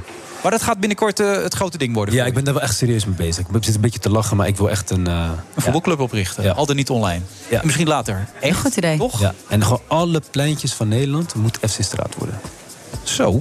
Dat is een goede ambitie, man. Ja. Ja. Heb jij nog een ambitie? Ik zie Ja. dat je geen concrete ambities hebt in het zin van een carrièreplanning. Maar Nee, niet nou carrièreplanning. Ik wil heel graag een nieuw album maken. Punt. ja? Ja. Niet meer, geen boek schrijven? Ja, ook allemaal nog. En een Ja? nieuwe, ja, een podcast wil ik ook maken. Podcast, Over talkshow? monogamie. Ja. Ja? ja, talkshow. Mm, kan je me dat aanraden? Wat zal ik daar nou eens over Ja, zeggen? over monogamie, want dat intrigeert je toch? Ja, nou ja, eh, onder andere ja. Nee, Ja. Ik heb er eentje gemaakt over lichaamsbeharing. En nu leek monogamie dan wel een volgende stap. Ja, de lichaamsbewaring heb je jarenlang niet geschoren, Ja, toch? precies. En toen kwam je als een soort haarbal kwam je binnen overal. Ja, dat, eh, dat vond iedereen. eh, eh, volgens mij valt het wel mee. Ja. Ja. En en, maar die talkshow, is dat aan te raden? was mijn vraag. Wil jij niet? Nee, ik zou niet vijf dagen in de week... eh, Nee? Nee, over actualiteit bedoel je? Ja? Nee. Nee, joh, dan ben je elke dag van huis, man. Ja? Nou, dat is toch niks? Oh ja, jij doet er niet aan... Oh, jij woont nu samen, dus dat- Ja. jij hebt een relatie. Dat zou ik het niet doen. Maar misschien, ja, oh, spreek voor jezelf. Dat is hartstikke leuk. FC Straat komt eraan. Vanavond 5 over 10. Yes. NPO 3. NPO 3. Ja, en ik ga kijken of ik erin kan fietsen. Hè? Ja. Ga ik ga jou sowieso eh, heel veel appjes sturen. Ja, doe dat maar. Soefja, goed dat je er was. Dan zeg ik ook tegen jou, Carol. Ja, dankjewel. Ik vond het heel leuk. Je moet het gewoon wel doen, eigenlijk. Ja. Hè? Moet Ja. meegemaakt hebben, een talkshow. Ja. Ja, Ja, tuurlijk. oké. We praten tegen elkaar, denk ik, hè, nu. Nee, nee, nee, ik ben er klaar mee. Eh, we zijn er volgende week weer met deze talkshow. Die is hartstikke leuk dan. Dan zitten we hier weer. Ik weet niet of we boven of beneden zitten. Maar we zitten altijd ergens hier in het uh, Doubletree bij Hilton Hotel. Tot dan. Wij zijn eh, net begonnen met de fase 3-studie... waarin moet blijken of het vaccin echt werkt. And two days ago, I could have left two days ago. Two days ago, I felt great, like better than I have in a long time. I said just recently, better than 20 years ago. Iedereen wil dit middel hebben. En eh, de fabrikant eh, Gilead, ja, die kan de vraag eigenlijk niet aan. Heeft wel de productie opgeschroefd. Ja, dat, dat kost heel erg veel tijd. Nu is het zo dat eh, eigenlijk het geld al op is. Eh, maar het is natuurlijk de vraag hoe lang ook de goede sectoren het goed blijven doen als er steeds meer werkloosheid gaat komen. Bijna Kennedyaans zou je kunnen zeggen. Dus we zijn klaar om, eh, om te verhuizen. Don't let it dominate you. Don't be afraid of it. Ja, nou, u ook gefeliciteerd. Maar eh, dan moet je ook even een beetje in het hoofd van Trump eh, kruipen. Eh, Trump die, die rekent er denk ik op dat hij hiermee meer publiciteit zal pakken. En opeens dus een sprong van duizend besmette gevallen, positieve metingen de afgelopen dag. Het draait weer helemaal om corona hier sinds Trumps besmetting. Because the reality is that we're going to have a vaccine, Senator, in record time. They knew what was happening and they didn't tell you. They knew and they covered it up. En misschien moeten we wat dat betreft wel gewoon van vooraf aan beginnen. Ja, wat we zien is dat het aantal, besmettings, eh, de aantal besmettingen ongelooflijk oploopt. Nou, de vlag is bijna uit, laat ik het zo zeggen. Ik heb hem eh, zeg maar, eh, bij het raam liggen. En dat is natuurlijk reden voor zorg. Dat je eigenlijk wel de eerste signalen zou moeten zien dat de groei minder snel gaat. Sinterklaas bestaat. Daar zit hij, achter de tafel. Extraordinarily nasty. dit is nou echt zo'n voorbeeld waarvan ik denk, ja. Ik denk voor een deel dat het ook zoeken is naar dingen die je nog niet weet. Dus bezint eer je begint en doe het niet. Dat is mijn advies. Doe het niet, gooi die weg de prullenbak in. We zitten natuurlijk nu in een situatie waarin we het coronavaccin, waar we lang op wachten, nog niet voorhanden hebben. En dit is een, een aanvulling op wat banken en verzekeraars uh, doen sowieso voor hun, voor hun klanten. I think I'm going to try doing a rally on Saturday night. Ja, nou, u ook gefeliciteerd. De Friday Move wordt mede mogelijk gemaakt door TUI en Droomparken. Droomparken, je perfecte vakantie of een eigen tweede huis. Ook Thomas van Zeil vind je in de BNR-app. Je kunt live naar mij luisteren in Zaken doen. De BNR-app met breaking news, het laatste zakelijke nieuws... en je vindt er alle BNR-podcasts, bijvoorbeeld Het Nieuwe Geld. Download nu de gratis BNR-app en blijf scherp.